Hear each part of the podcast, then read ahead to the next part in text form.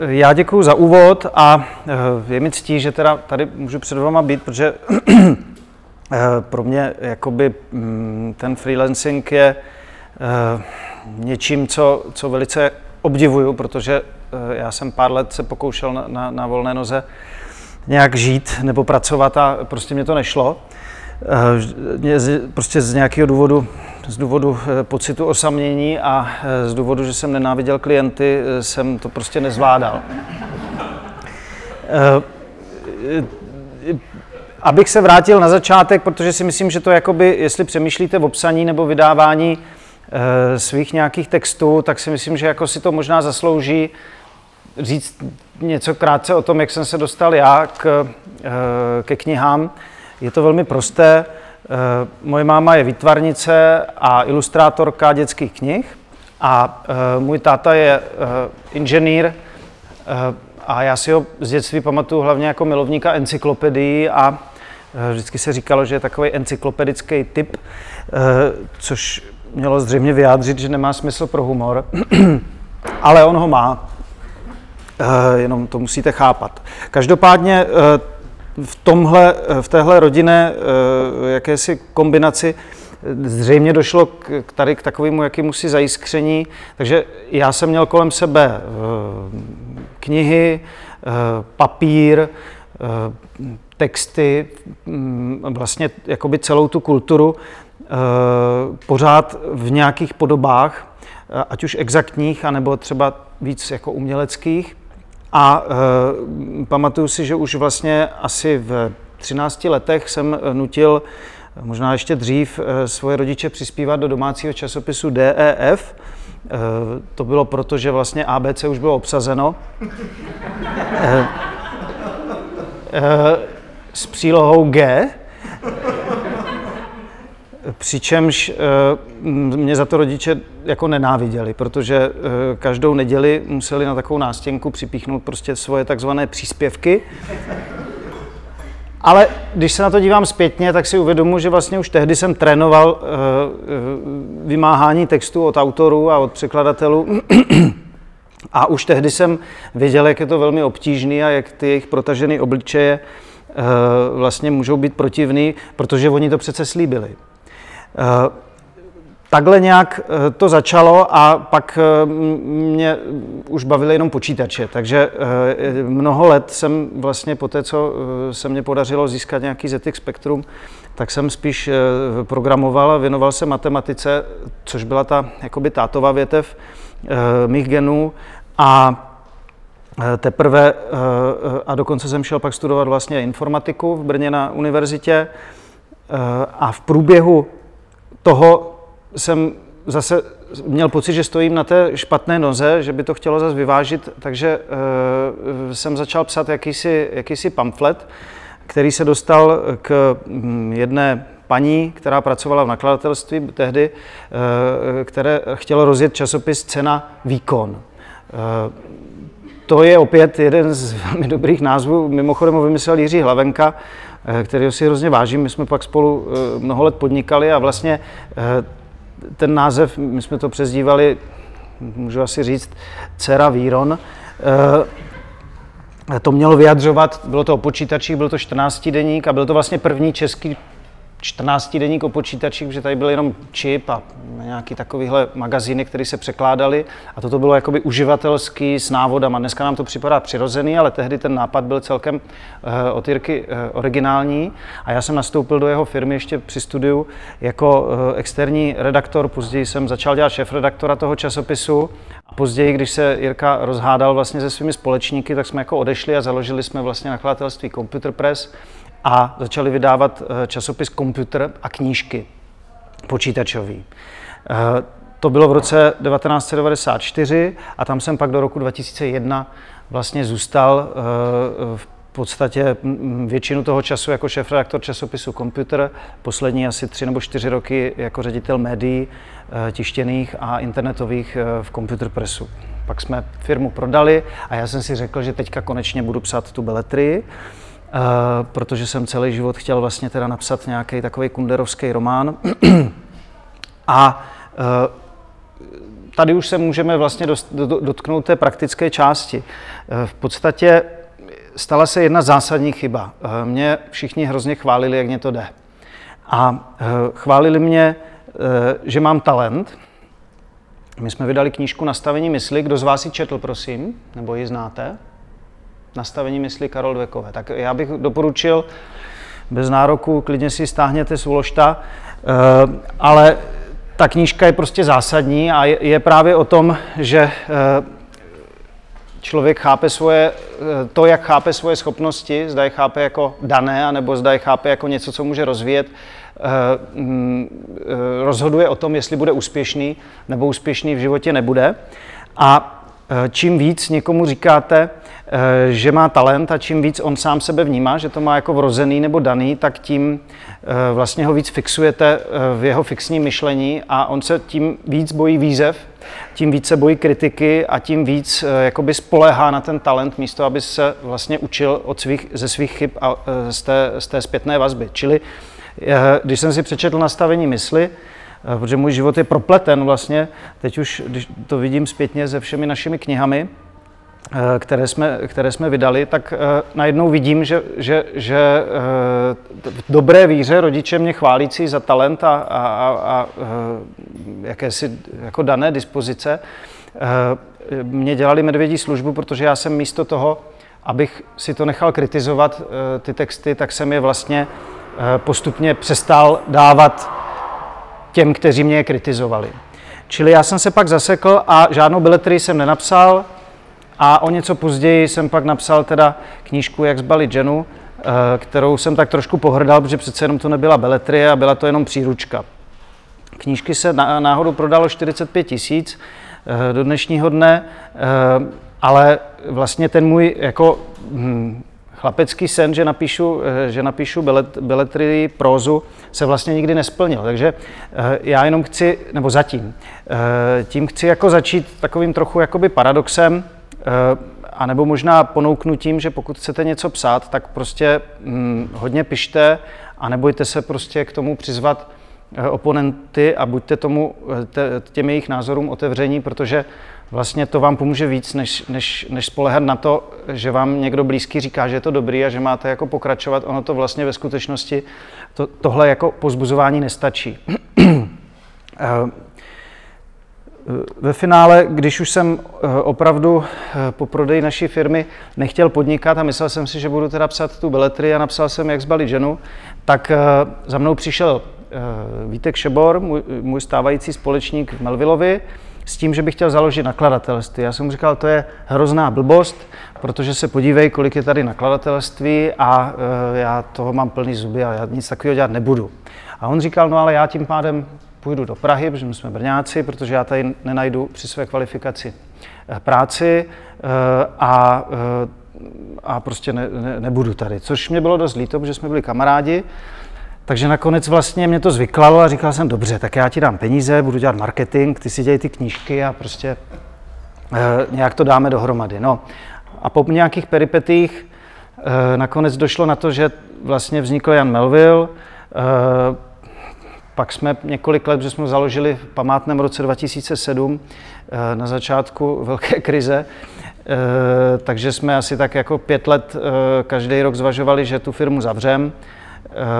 Vždycky na jaře po výsledcích prodeje z Vánoc jsme si sedli nad ty tabulky a říkali jsme si, že to vlastně jsme si házeli korunou.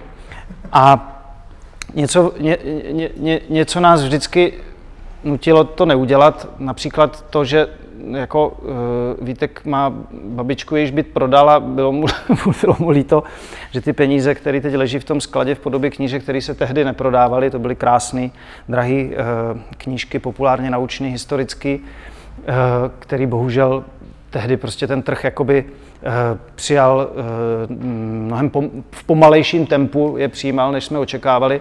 Takže nakonec vlastně hráli v tom roli takové různé okolnosti, že nakonec jsme, ty, nakonec jsme to jakoby nezavřeli a v roce 2011, kdy jsme se pustili do e-booku, eh, tak jsme chytli takovou jakousi druhou slinu, i, i možná díky těm e-bookům, a zpamatovali jsme se a vlastně dneska, dneska vydáváme 12 knížek nebo 10 až 12 knížek ročně a um, už o tom zavření firmy teda neuvažujeme. Asi bych začal tím, co považuji za nejdůležitější, je to takový jakoby téma, se kterým si rád myšlenkově hraju, a to je vlastně otázka, co to je kniha, nebo jak se dá kniha definovat a jaké jsou její hranice dneska nebo v minulosti. V podstatě když se nad tím zamýšlím, tak dospívám k závěru, že eh, kniha zůstává pořád v jádru eh, stejná, jenom na sebe bere různé podoby. A to jádro podle mého názoru eh, spočívá v těchto věcech. Za prvé v propracované struktuře a ucelenosti, v rozsahu a v vlastně důmyslnosti. Eh, jde o to, že když budeme srovnávat eh, text eh, jiného charakteru s třeba článkem nebo, nebo s jiným médiem, s blog, blogpostem nebo nějakým kratším, kratším materiálem, tak vlastně může se nám zdát, že by nějaký, nějaký delší článek mohl být téměř knihou. Ale myslím si, že ten rozdíl je vlastně v míře toho, co všechno se do knihy dá dostat. Ta kniha vyžaduje obrovskou přípravu eh, ze strany autora nebo autorů a mm, eh, vyžaduje vlastně jakési ukončení, a, eh, ať už je to příběh, anebo je to naučná kniha, nebo je to nějaký materiál. Vždycky se knihou stává až tím, že je to vlastně uzavřený celek. Články mohou do jisté míry nemusí být tak propracované, nemusí vlastně být ani uzavřené, můžou jaksi vycházet na pokračování. Eh, jsou to takové jako jednohubky. Eh, kniha je vlastně takový, jakoby, taková obrovská hostina s propracovaným pořadím chodů. Eh, proč, proč, proč to říkám? Protože si uvědomuji, že vlastně vedle knížek, a my, my jako tady o tomhle i, i často mluvíme, a zejména u elektronických knih eh, došlo k takové jako zajímavé věci, že vlastně elektronická kniha dneska je jakoby pouhým napodobením eh, papírové knihy. Ona nemá nějak zvlášť moc funkcí navíc. Máte tam vyhledávání, máte tam pár nějakých možností, co s tím můžete ještě jakoby dělat, ale reálně za to je to překlopená, překlopený text z jedné formy eh, do druhé a z mého pohledu tam zásadně chybí jakákoliv, eh, hm, jaký, jakýkoliv myšlení mimo, tady ten, tady, eh, mimo ta omezení papírové knihy. A do jisté míry to taky vysvětluje to, co se děje na trhu s knihami, a to je to, že vlastně hm, v západním světě se zastavil nárůst prodeje elektronických knih na úkor těch papírových což si myslím, že je teda pro ten průmysl v tuto chvíli dobře.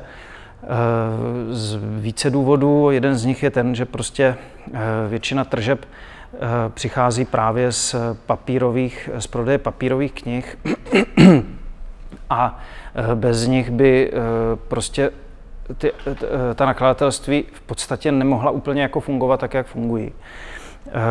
Ale chci říct, ten, to, proč se to, to, proč se to děje, je myslím právě proto, že eh, elektronické knize, elektronická kniha narazila na nějaký na nějaký eh, strop a začala vlastně tím, jak napodobuje tu papírovou, eh, velmi jako neuroticky, tu papírovou knihu, tak vlastně najednou narazila na svoje hranice toho, co může vlastně nabídnout a lidi si najednou uvědomili, že vlastně ta papírovka je pořád ještě jako dobrý, dobrý nástroj ke vzdělávání nebo zábavě. Já si dokonce myslím, že vím, jak by měla elektronická kniha 2.0 vypadat, ale řeknu to spíš až ke konci té přednášky, eh, aby tady byla nějaká pointa, protože ke každé přednášce patří příběhový oblouk, tak jako ke každé knize. Eh, to, co jsem říkal o tom, jak definuji knihu, že je ucelená, eh, promyšlená, má nějaký rozsah, má to nějakou strukturu, a má to teda nějakého autora, který předává tady tyto, tento obsah svému publiku, tak eh, to je, toto všechno jsou i důvody, proč je eh, kniha jako taková eh, v podstatě nejzásadnějším médiem odborným médiem, který můžete použít pro předávání vašeho know-how. Myslím si, že samozřejmě existují videa, existuje celá řada dalších médií dneska, který můžete použít pro předávání svých zkušeností, ale Mm, psaný text eh, pořád má nezastupitelné, některé nezastupitelné funkce při čtení a vlastně mikročtení, to znamená vracení se v rámci toho textu, eh, kdy tohle člověk dělá mnohem častěji, než si vlastně uvědomuje a zejména u těch odborných knih a vzdělávacích knih si myslím, že jakoby eh, ta, ta, ten, ten užitek z knihy jako takové je zatím jakoby nenahraditelný nějakým jiným médiem. Robert tady nadhodil téma, eh, jaký je rozdíl vlastně mezi knihou vydanou nakladatelem a knihou, kterou si vydáte sami. Eh, vy jste tady, řada z vás eh, se zajímá o knihy různě, profesně, nebo jako autor, nebo jako rádoby autor, jako někdo, kdo by chtěl knížku vydat. My jsme si vlastně v Melvillovi vědomi toho, kolik je vlastně autorů, Eh, na eh, českém trhu eh, nebo na, prostě v české, v české kotlině nebo i na Slovensku. Máme jako e-mailové schránky se nám jako plní dotazy, jak vydat knihu, nebo zda by nemohla být vydána nějaká kniha u nás a tak dál. Je na tom zajímavý Nevím, jestli tohle probíhá třeba i v zahraničí, jako jak, jak, jak velký je ten výtlak, ale e, nám se zdá, že prostě jako každý by chtěl být spisovatel. A tak jako možná v 15 je každý tak trochu jako básník, jak s ním ty hormony cloumají a chtěl by eh, vydat nějakou eh, hrozně pěknou básnickou sbírku, tak vlastně v nějaké pozdní dospělosti každý dospívá do bodu, kdy začíná mít pocit, že by mohl vydat memoár a v podstatě já se tomu neposmívám, naopak myslím si, že je to jako v pořádku. Každý má nějaký svůj osobní příběh a tu míň nebo víc je v něm zakomponován jeho třeba eh, pracovní, eh, pracovní příběh nebo jeho pracovní zkušenosti a vždycky to může být unikátní. Takže kdybych měl uh, říct něco, co je jako pozitivní ve vztahu k vydávání vašich textů, tak si myslím, že prostě pokud máte trošku někde vzadu potřebu to udělat, tak hm, nechci říct jako neváhejte, ale uh, rozhodně to je něco naprosto legitimního a nemusíte o tom uvažovat jako o něčem ve vší skromnosti uh, vaší, uh, co třeba si nezaslouží vidět světlo světa. Já spíš, přestože vím, že je spousta velmi špatných textů a velmi špatných knih, za což často Eh, nemůžou jenom ti autoři, to už tady zaznělo, eh, tak si myslím, že je pořád dobře, že, že, že prostě knihy vznikají a eh, prostě se to vytříbí. To znamená, hold třeba nenapíšete hned na poprvé úplně tu nejlepší knihu, ale bude to vaše kniha, bude to váš pokus a váš hlas. A vlastně třeba ta další bude zase o kousek lepší, protože se něco přiučíte. V podstatě, jaký je tedy rozdíl mezi tím samovydáním nebo vůbec, co to je self-publishing a eh, co to je publishing? Eh, už ten název, že? Tak to nemusím vysvětlovat. Eh, publishing teda, ale self-publishing je vlastně nový trend ve vydávání knih, který je na vzestupné tendenci. Myslím si, že ta tendence ještě nějakou dobu vzestupná bude. Na druhou stranu na vyspělejších trzích už se jakoby ukazuje opět, podobně jako třeba u e-knih, že eh, jde o trend do značné míry doplňkový nebo okrajový, ale má svoje zastoupení a je dobře, že eh, ta možnost je. Jde o to, že si můžete knihu vydat sami, že se můžete stát samo vydavatelem. Co to abych mohl vysvětlit rozdíl mezi tím, nebo abych mohl uh, říct, jestli, uh, nebo vám pomoci se třeba rozhodnout, jestli do toho máte jít nebo nemáte, tak asi by bylo fajn, kdybych nejdřív řekl, co obnáší tu knihu vydat uh, z pohledu vlastně nakladatele. Řada autorů se domnívá, nebo takhle, řekl bych to tak, řada čtenářů se domnívá, že to, co čtou, je produktem autora, když si koupí knihu. Ve skutečnosti je to tak, a je to tak už celá desetiletí, a doufám, že to tak opět zůstane. Většina knih, které čtete a jsou dobré, tak jsou produktem týmu lidí. Autor slízne smetanu, přinesl nápad a dost často přinesl i mm, většinu kvalitního textu, který v té knize je. Nicméně to, že ta kniha docvakne do toho, do toho místa eh, ve, ve, ve vaší hlavě, eh, že se vám dostane taky do ruky eh, a že si užijete, je často zásluhou právě lidí, nebo téměř vždy zásluhou lidí, kteří se na té knize s autorem podíleli. A jsou to takové jako šedé eminence v pozadí, mezi nimiž jako vlastně dominuje role redaktora nebo editora, což je někdo, kdo eh, většinou, a teď záleží na žánru, jestli je to non-fiction, čili literatura eh, nikoli jako proza nebo beletrie nebo poezie, ale literatura třeba naučná eh, nebo odborná, nebo je to fikce a je, je to zase něco, co má vlastně trošičku jako nějaký třeba umělecký rozměr, tak záleží, jak moc v těch různých žánrech do toho ti různí redaktoři vstupují. Ale pravda je taková, že eh, redaktor jako osoba, většinou, která je teda v nakladatelství, eh, hraje mnohdy tak významnou roli, a znám to z příběhu slavných českých knih eh, z jiných žánrů teda u nás, od svých kamarádů v jiných nakladatelstvích, že řada autorů, který dnes považujeme za jako špičky nebo za, za velmi jako úspěšní autory bele, bele, beletrie, tak uh, tito autoři by vůbec neuspěli, kdyby se s tím prvním textem prostě rozhodli si ho vydat, dali by si to do toho Wordu nebo InDesignu a uh, prostě by si ho vydali.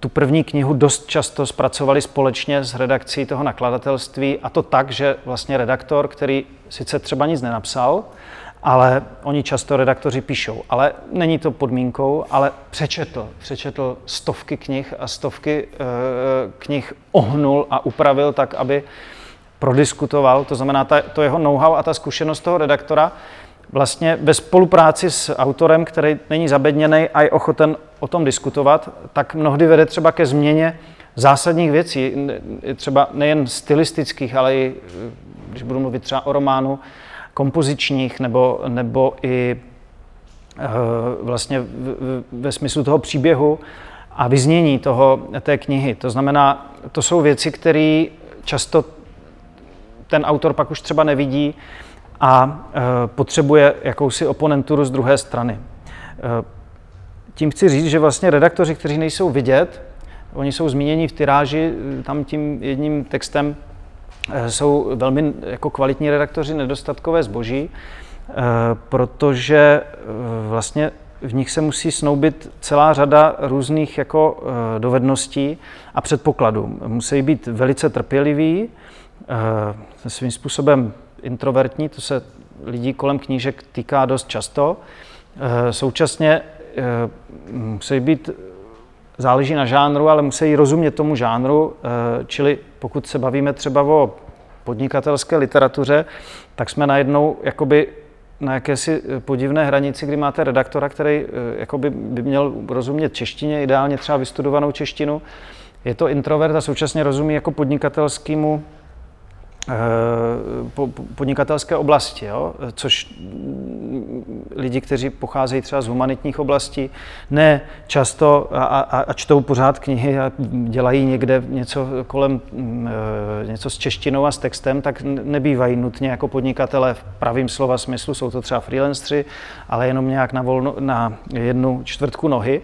Čili e, jakoby to propojení je hrozně těžký najít, aby, aby redaktor dokázal vlastně pochopit, uchopit ten text a pomoct tomu autorovi posunout tu knihu někam dál. Eh, to je jeden z největších jako problémů self-publishingu, samovydávání, že vlastně eh, si autor myslí, že ten text, který má, takže v této podobě ho může vydat. V drtivé většině případů to není pravda a vždycky se to dá nějak vylepšit. Eh, my to vlastně se na to díváme tak, že ten text je třeba mnohdy kvalitní a použitelný, ale není nejlepší, jaký by mohl být. Eh, pokud je ten autor zkušený, jako třeba již tady zde řečený Milan Kundera, který si do toho nenechal od žádných redaktorů, pokud vím, mluvit, téměř nikdy, tak je tím jakoby známý, že vlastně ty jeho romány ani v češtině některý nevycházejí, protože on je nechce překládat, protože ví, že by to všichni teda zkazili. Eh, takže dokud měl síly, tak to překládal sám do češtiny, ale vlastně to není jenom překlad, on si to pak ještě musel sám zeditovat, protože zase nevěřil těm redaktorům a tak dál. Takže ve finále eh, je sám sobě úzkým hrdlem a eh, jakoby ve svém rodném, ve své rodné zemi jeho novější knihy nikdo nezná. Nebo ti, kteří je nečtou v originále. Takže chci tím říct, že tady toto je jakoby skutečně klíčový moment, který se odehrává během vzniku knihy, není vidět. A mnoho knížek, vlastně třeba v amerických bestsellerů, je vlastně z velké části dílem nějakého redaktora, který ho neznáte, který tu knihu prostě posunul z něčeho, co by byl úplně totální průměr, eh, někam, kde je dnes a kde ji znáte a kde ji považujete za samozřejmou a teď ten autor, že jo, eh, s, s tím se prezentuje. Eh, ono je to tak, že samozřejmě pokud ten autor pak píše dál, tak se v té zpětné vazbě s tou redakcí učí, takže nakonec asi po několika knihách si myslím, že většinou je schopen už psát velmi zdatně, ale u jako prvoautoru nepoužít redakci eh, je většinou jako záruka toho, že ta kniha nebude nejlepší možná s tím daným know-how nebo s tím daným příběhem, jaká by mohla být. Eh, k tomu je ještě taková jakoby poučka, pokud vlastně eh, umíte dobře přemýšlet o svém tématu, o tom tématu, které chcete říct, a umíte ho navíc dobře napsat, to znamená, že jste vlastně autoři, eh, kteří to v sobě cítí, mají tu potřebu to sdělit a roz, rozumí tomu, o čem chtějí mluvit, tak vlastně, když se nad tím zamyslíte, tak eh, to je vyšší kvalifikace, než být nakladatelem, popravdě. Eh, vy, vy jste ti tvůrci toho obsahu. A v tu chvíli je ale na druhou stranu zbytečný, abyste vy tím nakladatelem byli a plítvali tím časem, který máte na přemýšlení, psaní a na to svoje téma, a plýtvali jim na to, abyste se naučili celý proces toho nakladatelství. Eh, protože stát se samonakladatelem eh, a vydat si sám sobě knihu znamená, zejména tištěnou, že se prostě zapojíte, že se budete muset naučit úplně jako novou, novou, novou řadu podnikatelských eh, dovedností ve strašně moc oblastech. A protože je to vaše kniha, tak to chcete udělat co nejlíp, takže všude budete chtít být nejlepší. A najednou to, že jste to psali a to, to vaše know-how, který do toho vkládáte a ten čas věnovaný psaní, tak je prostě okamžitě jako doplněný ještě jednou nebo dvakrát tolik eh, tak, takovým objemem času věnovaným vlastně eh, věcem, které nejsou, nejsou spojený s tím vaším autorstvím a s tím vaším know-how, který do knihy vkládáte. Čili eh, to je zase jako potřeba říct na druhou stranu, že pokud nechcete jít do dobrodružství, Eh, vydávání v tom smyslu, že byste se chtěli učit tyhle věci a jakoby dozvědět se z tohoto oboru eh, něco nového, tak to jako nepovažuji za nezbytný. A dostanu se k tomu, jak vlastně najít nějaký ekvilibrium mezi, mezi e, tou potřebou si něco vydat sám a současně si to celý nemuset ztrácet čas s objevováním vlastně jakoby nakladatelské Ameriky. Jenom abyste věděli, co to vlastně je ta kniha, kde to vzniká, eh, nebo jaký, jaký, je, tam, jaký je tam ta sada těch věcí, které se musí kolem knihy eh, odehrát a těch kroků, aby vznikla. Na začátku je nápad eh, nebo nějaký záměr a ten většinou vypadá, že ten si hrozně jako řada lidí vždycky nám pošle text a řekne, já mám takový nápad, ale nechci o něm vůbec nic jako říkat. Jo? Chci se sejít promluvit si o tom, ale podepíšete mě jako NDA, jo? A e, e, asi už jste to slyšeli mnohokrát, ale nápad je na nic. Jo? Nápad je nic, ale vy to víte.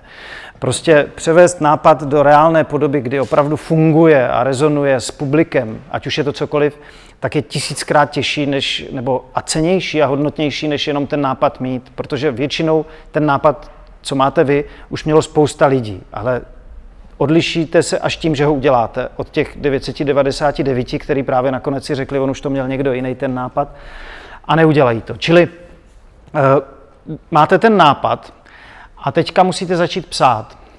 Eh, k tomu se můžu dostat, nebo určitě se k tomu dostanu. Jsou různé, jakoby, když pozorujeme některé jakoby naše autory, teď už jich máme víc, kteří píší a ještě, ještě jsme nepublikovali, kteří to jsou, ale e, tak vidíme nějaké jakoby, překážky na jejich cestě.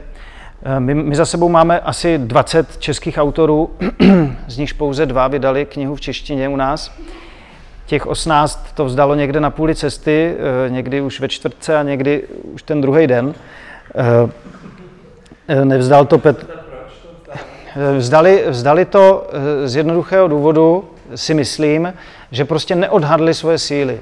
Domnívali se, že to bude jednodušší, než to je. Dost často ti autoři jsou podnikatelé, anebo lidi, lidi vytížení nějakým jiným způsobem.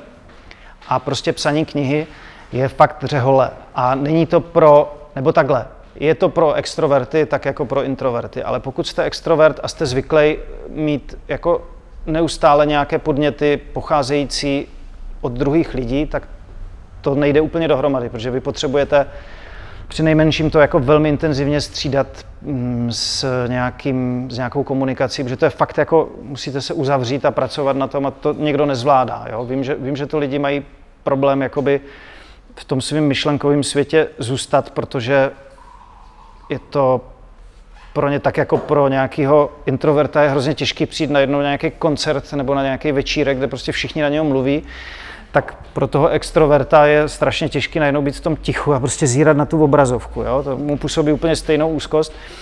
Čili jako i tohle musíte za, zakalkulovat do toho odhadu, jak, to, jak vám to asi půjde. Ale já se k tomu ještě vrátím. Psát na pařbě. Psát na pařbě, tak. Ale jsou další nástroje. Jo? E, Můžete to například říkat a mít ghostwritera, který to navíc na vás, za vás napíše. E, mimochodem, to může být ten ghostwriter klidně někdo z vás, ale eh, k tomu se taky dostanu. Takže e, v podstatě, pod, takže dejme tomu, že teďka přes, jako to zredukuju na to, že napíšete nějaký text. Jo? Co dál? Text musíte dát někomu zeditovat a zoponovat. Jaký jsou v tom rozdíly? Ta editace je vlastně mnoha úrovňová. Eh, my většinu knih zatím, které jsme vydali, tak jsou přeložený. To znamená, někdo už je v té angličtině tomu autorovi zeditoval a my jsme je nechali přeložit a teďka vy si myslíte, oni je přeložili, dali to, eh, dali to třeba na jazykovku a vytiskli to teda, vysázeli, vytiskli. Problém je, že my to po těch překladatelích většinou ještě celý znovu redigujeme, nebo to je redigovat, editovat, od slova redakce, editace, jakoby je to zaměnitelný. My je redi, ed, redigujeme a to třeba i čtyřikrát. Záleží na kvalitě toho překladu a kvalita toho překladu je mnohdy velmi průměrná. Eh, teďka jako ti skalní naši překladatelé jsou velice dobří, ale nám trvalo opravdu mnoho let, než jsme si našli jakoby takový jádro eh, špičkových překladatelů, ale i po nich, nebo i nad jejich textem je potřeba potom ještě jakoby vlastně udělat tu oponenturu a to už vlastně jednou v té Americe někdo udělal.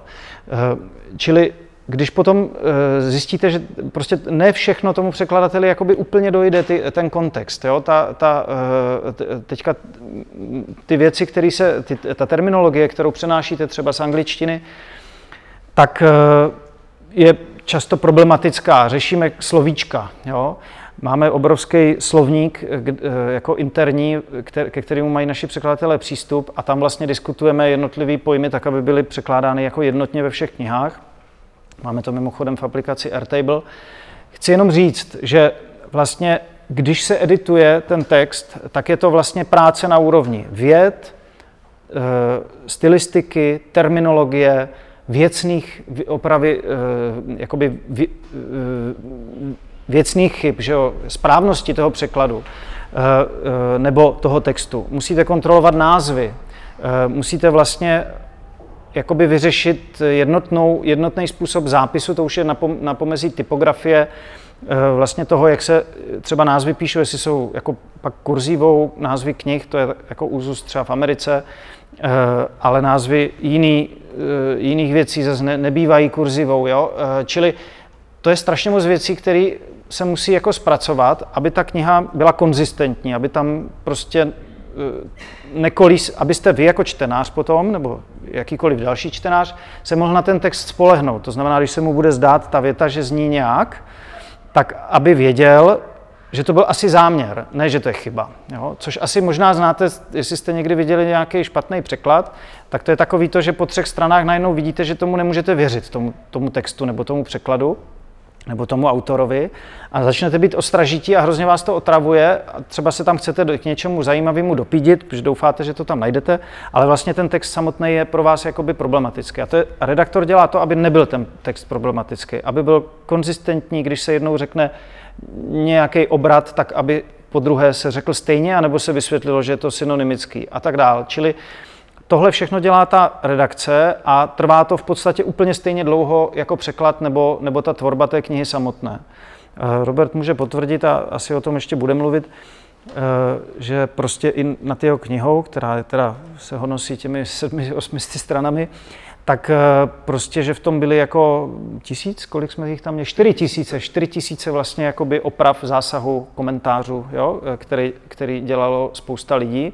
A to ještě bylo jakoby před úplně, v tom už počítáme redakci v podstatě, nicméně v tom je oponentura. Teda. Takže to máme editaci. Pak máme oponenturu, to říkám trochu v opačném pořadí. Ta oponentura se víc vztahuje jakoby k tomu významu toho, co tam říkáte, k té semantice a ta by měla být asi dřív, než to postoupíte jakoby do té redakční, stylisticko, eh, formulační e, e, roviny. Takže oponentura je věcná a v podstatě každá kniha si zaslouží, eh, každý autor, který píše zejména odbornou knihu, si zaslouží nebo nějakou naučnou, aby měl oponenty, eh, kteří mu ho upozorní, tak jako u diplomky, na to, že jsou tam nějaké slabé místa, nebo že ničemu není rozumět, nebo že jsou tam vyloženě chyby.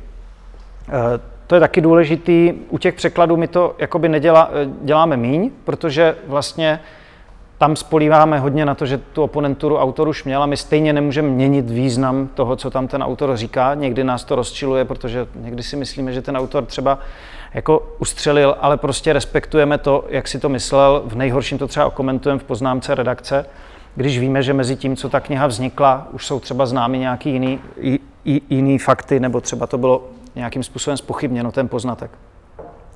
A teprve po tady tomto procesu té, redak, té redakce, oponentury a tak dál, eh, kdy to vlastně z toho původního hrubého textu eh, redakce zpracuje do něčeho, co je jako čitelný, co se dá číst na hlas a nezadrháváte se, tak teprve potom to jde na jazykovou korekturu. Eh, jazykovka je vlastně takovýto finální zahlazení chybiček, je to překvapivý. Všichni lidi, kteří dělají v redakci, tak mají vystudovanou češtinu a jsou perfektní češtináři a stejně vlastně ještě ten korektor tam, jak se tady eh, kolega zmiňoval, eh, vždycky tam, ať, ať uděláte těch koleček toho čtení, kolik chcete, tak tam vždycky chyby jsou. A je, je pak už jenom jakoby otázka, kdy si řeknete a dost, teď už to může jakoby jít, i když víme, že tam ještě nějaká chyba bude. Jo? Je, ta piplačka s tou knihou stojí za to, že pak nějaká čtenářka nám řekne, že tam žádnou chybu nenašla a že si to pak vyslechne spousta jejich kolegů a ti si řeknou, hm, tak to budou asi dobré knihy. Čili e, nám z toho sice třeští hlava, e, tu knížku čteme mnohokrát, když je tlustá, tak ku podivu jako ten objem se eh, nepřekvapivě samozřejmě eh, jakoby hrozně zvýší a prodlouží se ta doba toho zpracování. Takže když máme 300 stránkovou knížku, tak prostě se nám ji podaří celou od toho začátku překladu až po vydání zpracovat třeba za půl roku, za čtyři měsíce. Eh, většina času je to, že o půlku zhruba třetinu u překladatele, třetinu v redakci a pak se to ještě tiskne a nějak, nějak sází a tak dál v opačném pořadí. A tenhle celý proces, jakmile je ta kniha 600 stránková, tak vlastně některé ty jeho části se úplně jako dvakrát protáhnou. Jo? Čili eh, ta kapacita potom té naší třeba malé redakce je tím hrozně vytížená a nejde to odfláknout a navíc furt čtete text stejného autora, takže jste od toho jakoby ztrácíte odstup a tak dále. Je to, je to skutečně uh, těžký. No a po, uh, po jazykovce se uh, to dostává do ruky vlastně sazeč a teď, teď to přijde. Musí se vyřešit, jak vypadá layout té knihy, to je ta vnitřní, to zrcadlo, Eh, jak, jak, eh, kde ten text je nalitej vlastně v tom rámečku, jaký bude použitý font, jaký bude použitý, eh, jaký budou fonty pro nadpisy, jestli tam bude nějaká doplňující ilustrace nebo jestli tam budou nějaké prvky grafické. Tomu vnitřku té knihy se říká blok a vlastně tady toto se musí vyřešit jako první, protože tady tento podklad chce tiskárna mít jako první. Když Toto vyřešíme, zadáme to designérovi, ten to navrhne, pošle nám pár návrhů, my si z toho něco vybereme, tak to v té podobě, kterou jsme si vybrali nebo po našich připomínkách vysází. Musíte mít nakoupený ty fonty, které používáte, musíte mít licence na uh, jakýkoliv obrázek pochopitelně vyřízený, uh, který tam používáte, pokud je z nějakého zdroje soukromého vlastně. Eh, na které se stahují eh, práva. A dost často vlastně musíme kupovat za mnoho set dolarů třeba mm, eh, podklady pro obrázek na titulce od vlastně toho nakladatele, nebo my to kupujeme přes agentury, ty licence získáváme, ale koupíme licenci jenom na text, na překlad toho textu, ale třeba na tu obálku to vlastní nějaká grafická agentura nebo grafik. Takže tohle všechno si musíte vyřídit, aby to, aby to sedělo řešíte samozřejmě taky obálku, to je kapitola sama pro sebe. Obálka je u knihy naprosto klíčová věc, o tom by mohlo, eh, o tom by mohlo dosvědčit dost to, že v době, kdy jsme v Computer Pressu vydávali vlastně ročně třeba 300 knih, tak každou obálku kontroloval Jirka Hlavenka jako eh, největší vlastně akcionář. Eh, chtěl vidět každou obálku všech knih. Jo? Jako nakladatel. Eh, my to v tuhle chvíli máme tak, že samozřejmě taky se podílíme jako nakladatel eh, se svým společníkem na všech obálkách, ale těch deset knih ročně nějak zvládneme.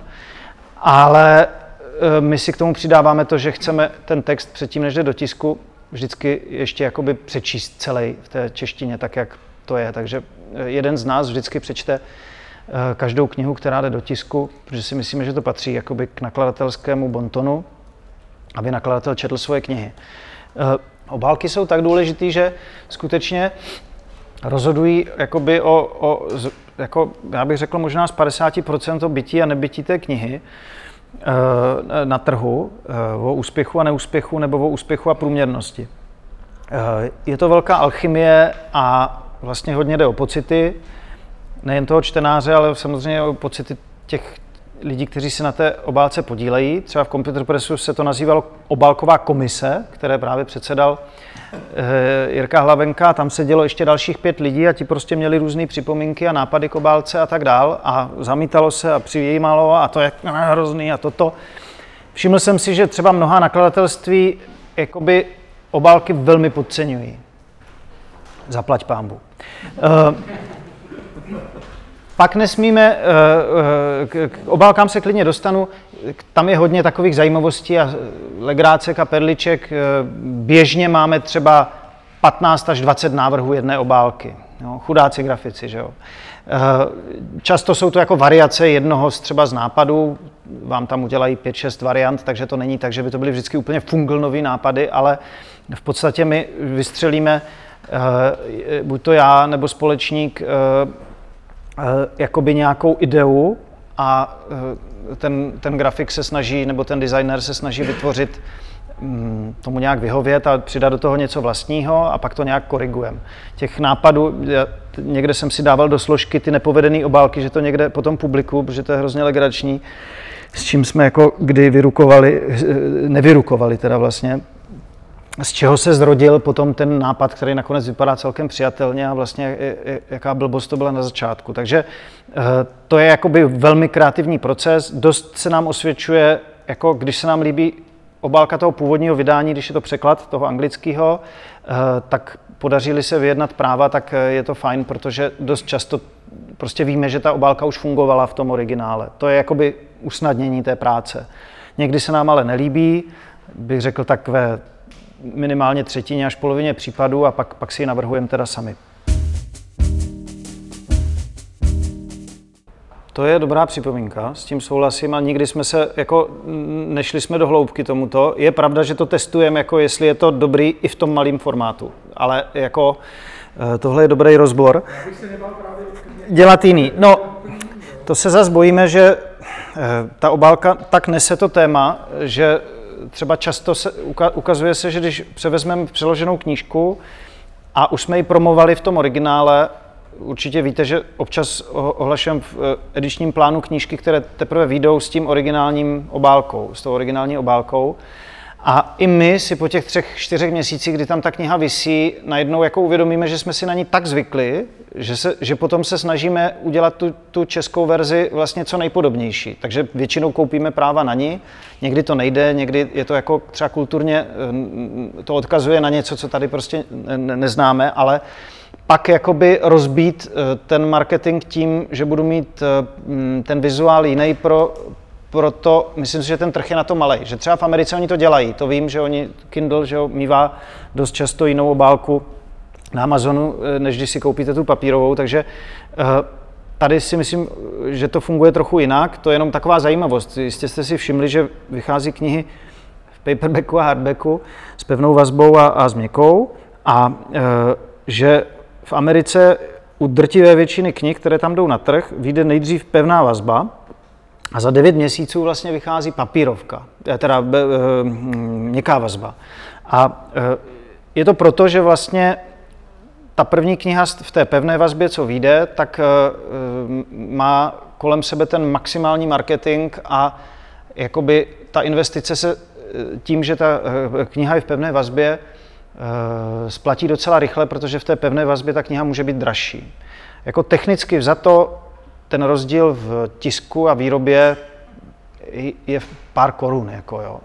ale vypadá to líp, že jo, ta pevná.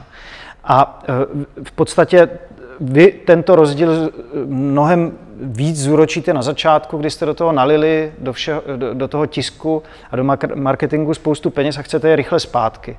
Ale za rok, kdy už ne, neinvestujete tolik do marketingu a ta kniha navíc penetrovala mezi ty, kteří byli ochotní za ní zaplatit víc, to znamená, že jsou to zřejmě nějací jako influenceri, eh, tak pokud ta kniha má nějaký solidní prodej, tak oni ji skonvertují ještě do té paperbackové verze, která může být zlevněná, což je vlastně jakoby taková finta na zakrytí toho, že udělají jakoby velkou slevu na tu knihu, jo? protože vlastně tím ji dostanou jakoby o level níž do úplně jakoby další skupiny lidí, kteří už slyšeli, že je dobrá od někoho, kdo si koupil ten hardback. Takže to u nás nefunguje, to v podstatě u nás skoro nikdo nedělá.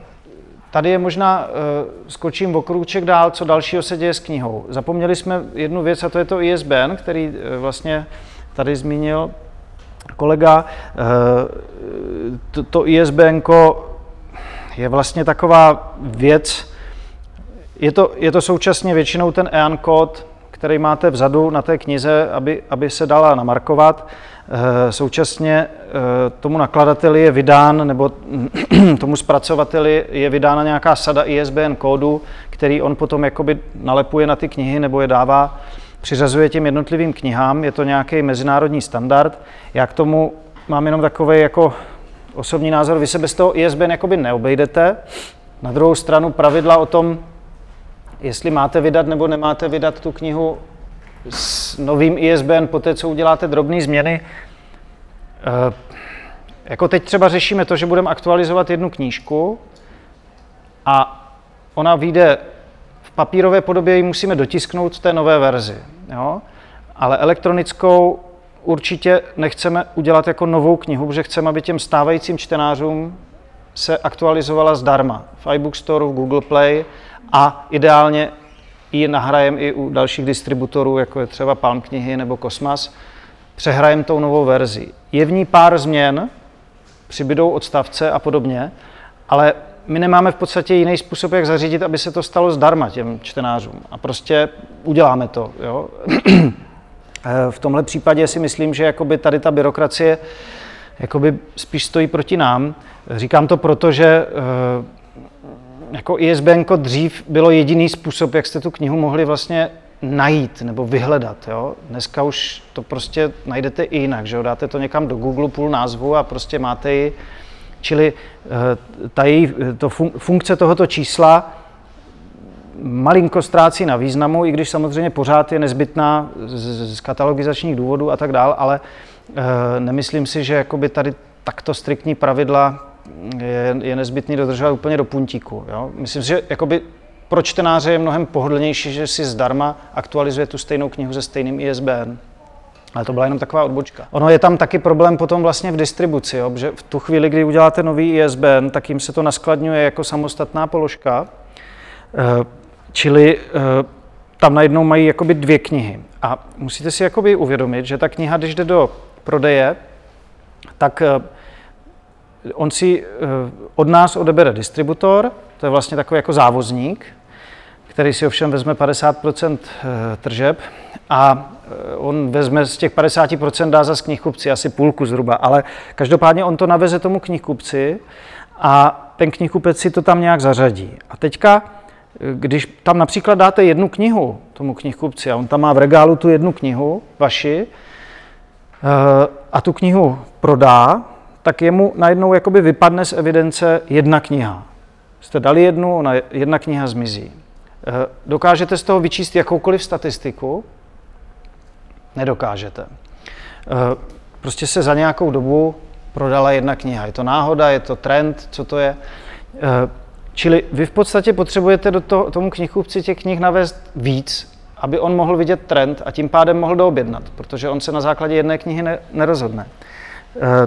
E, to je, až se budeme bavit o nákladu, kolik toho máte vytisknout, toho vašeho bestselleru, tak jenom jakoby musím říct, že vlastně, když si řeknete, že ušetříte a že pro začátek vytisknete jenom trošku a uvidíte, tak neuvidíte. To prostě nebude fungovat. E, ta kniha musí být prostě ve více vytiskcích, a eh, tím ale dochází k tomu, že čím víc tam těch výtisků máte, tak tím víc chyb vzniká ve smyslu. Jednak se ty knihy ničí a oni jsou tam v komisi, to znamená, ten, ten knihkupec je nevlastní, dokonce ten distributor je nevlastní. To je váš majetek, oni vám ho spravují a v okamžiku namarkování, když přijde zákazník a koupí si, tak na pidi sekundu je toho knihkupce, pak je to na mikrosekundu toho distributora a ve finále uh, uh, ty peníze jakoby do, doputují k vám, ale teprve tehdy vlastně tam proběhne ten, ten se, se uzavře ten celý okruh. Jo?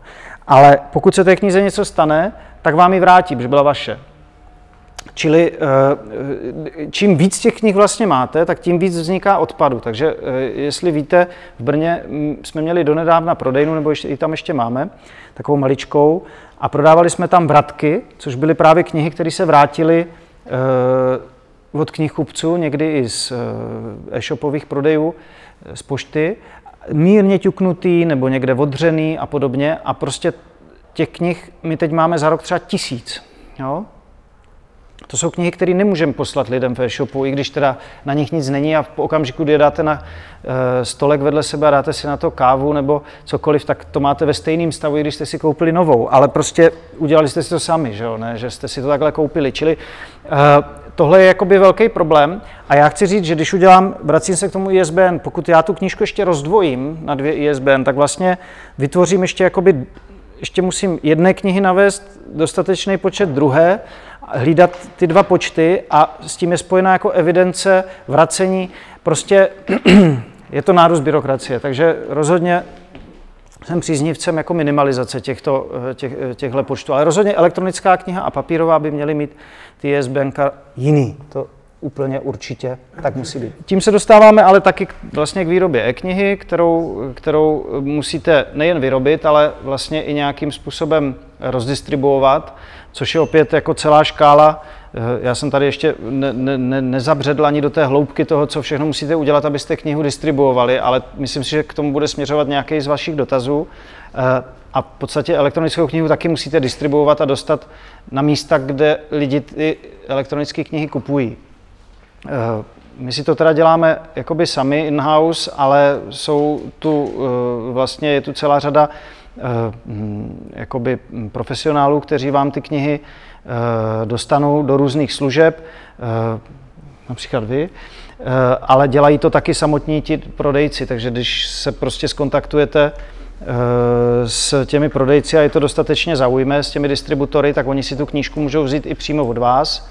Co je tam jakoby důležitý u výroby té e-knihy, že je několik různých formátů a každá ta platforma je schopna eh, obsloužit některé z těch formátů, které eh, jí nabízíte, takže je fajn, když je máte ty knížky připraveny pro všechny formáty, které potřebujete, tak aby vlastně mm, oni vám do toho nemuseli nějak sahat. Eh, my se na e-knihu snažíme dívat tak, že to je vlastně, že to není jakoby úplně soubor, že to je spíš služba, která má vlastně nějakou trvalou hodnotu, to je to, co jsem zmiňoval o těch aktualizacích například nebo opravách, e, e, i vlastně o tom, že tak, jak se nějakým způsobem vyvíjí ty platformy, ve kterých se ty e-knihy prodávají, tak e, se snažíme jakoby hm, prostě respektovat to, co se v těch platformách děje. A ty aktualizace nejsou jenom textové, týkají se třeba i nějakých jakoby hm, technických věcí v, to, v tom obsahu té knihy a podobně. Čili mm, vy, když si jakoby samonakladatel budete eh, dělat tu e-knihu, tak eh, potřebujete vědět, že tak, jak ji chcete dostat do hodně knihkupectví v papírové podobě, tak ji chcete dostat eh, do hodně, k hodně distributorům v té elektronické a že se musíte se všema jakoby domluvit, uzavřít s nima různé smlouvy, anebo to děláte přes prostředníka, který vám to jakoby tam dodá a zprostředkuje. Ve finále ta kniha, kterou my třeba prodáváme v elektronické podobě, tak nám vytvoří při velkém tlaku na co nejnižší ceny elektronických knih ze strany čtenářů, kteří je považují za něco, co bychom měli dávat zdarma, tak e, e, nás to vlastně dostává pod zisk, významně pod zisk té papírové knihy e, stejné. Což je problém, protože tu papírovou knihu tiskneme a e, leží nám ve skladu a potřebujeme prodat především tu papírovou knihu a když chceme prodat elektronickou, tak bychom rádi s ní měli ten stejný zisk jako z té papírové. Ne, že je to něco navíc, co máme na přilepšenou, protože čtenář se může rozhodnout a vybere si, že si koupí třeba elektronickou místo té papírové. Nicméně, Vzhledem k tomu, jak se uh, šíří i pirátské kopie knížek, tak uh, my si připlácíme uh, nižší desítky tisíc měsíčně za vyhledávání pirátských kopií našich knih na různých sítích, protože um, ve chvíli, kdy se vám při uvedení nové knihy nějaká dostane, ten, ta, ta kniha prostě od nějakého šibala dostane na uložto, tak prostě v části populace Eh, to způsobí chvění prstů a eh, prostě, eh, jako když dáte název knihy Mezera PDF, tak dost často vám to ten naše, ani nemusíte dávat to PDF a ten našeptávač vám tam to PDF doplní. Přitom teda v pdf knížky nevydáváme jako elektronický, ale chci říct, že jako je to problém.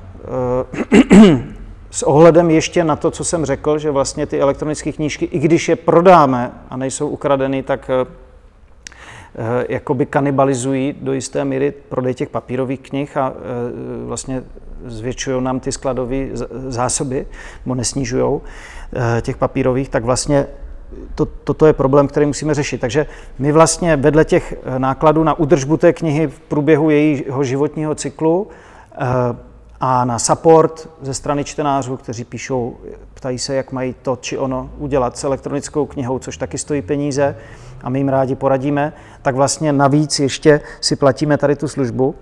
A když do toho započtete vlastně všechno, tak zjistíte, že ty elektronické knihy nejsou kdo ví jaký biznis pro nakladatele.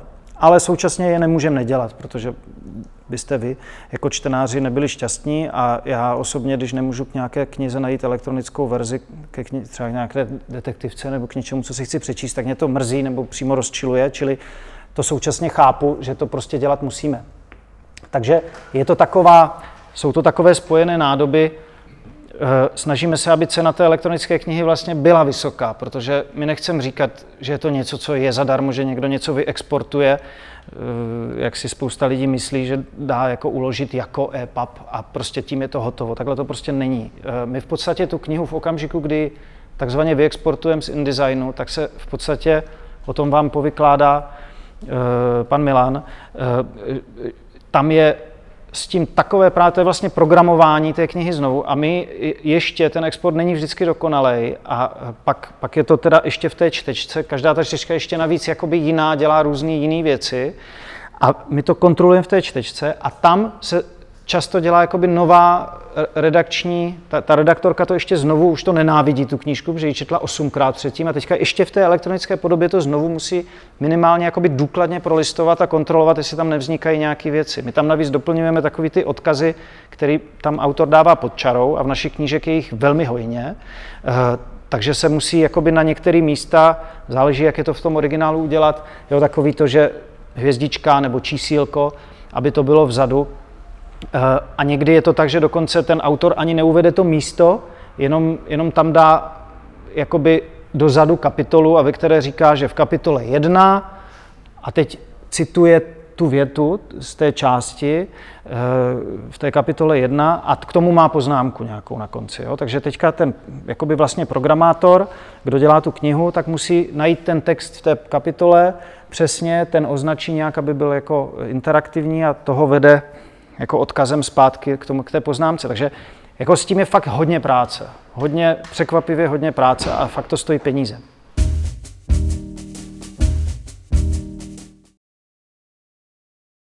No tak je, vyčistí. Lidi si stěžují, že naše knížky nejdou stáhnout zdarma. Jsem byl, eh, po, po konferenci jsme někde stáli u baru a tam ke mně přišli dva pánové a ten přivopili. Říkají, hele, baránku, ty vaše knižky nejdou vůbec stáhnout zdarma. Eh, pak jsme se teda dorozuměli, o čem mluví, protože jsem mu nejdřív úplně nerozuměl. Pak jsem mu chvilku nechtěl rozumět, ale nakonec se to vyjasnilo. Takže eh, mě to potěšilo, že jo, to byla dobrá zpráva. Výroba audioknihy stojí desetkrát víc než e-knihy desetkrát víc. To znamená, že my jsme vydali teďka pět uh, audioknih, jsme začali loni na podzim, ne, lo, uh, loni na jaře, to jsme začali uh, koprem, koncem prokrastinace, v, našich, v naší vlastní produkci jakoby. Je tam herec, který to musí namluvit, přemlouvá to hodněkrát, protože prostě něco zakoktá nebo to špatně intonuje. Teď se to opakovaně nahrává. To je prostě složitá hudební produkce, jo? akorát se tam nespívá. A uh, Uh, doufám, že nebude. Uh, mm, Víte co, ta tendence k tomu zjednodušování že těch knih na takové ty zkratky, jak se to občas dá sehnat, je nějaká apka, kde vám to zhrnou do třech vět, jo, tak uh, třeba to bude někdy někdo předspívávat. Ale Eh, je, je to vlastně nákladný, takže my se na to díváme tak, že do toho teď jakoby fakt investujeme a že doufáme, že ten trh se vlastně uh, zvětší.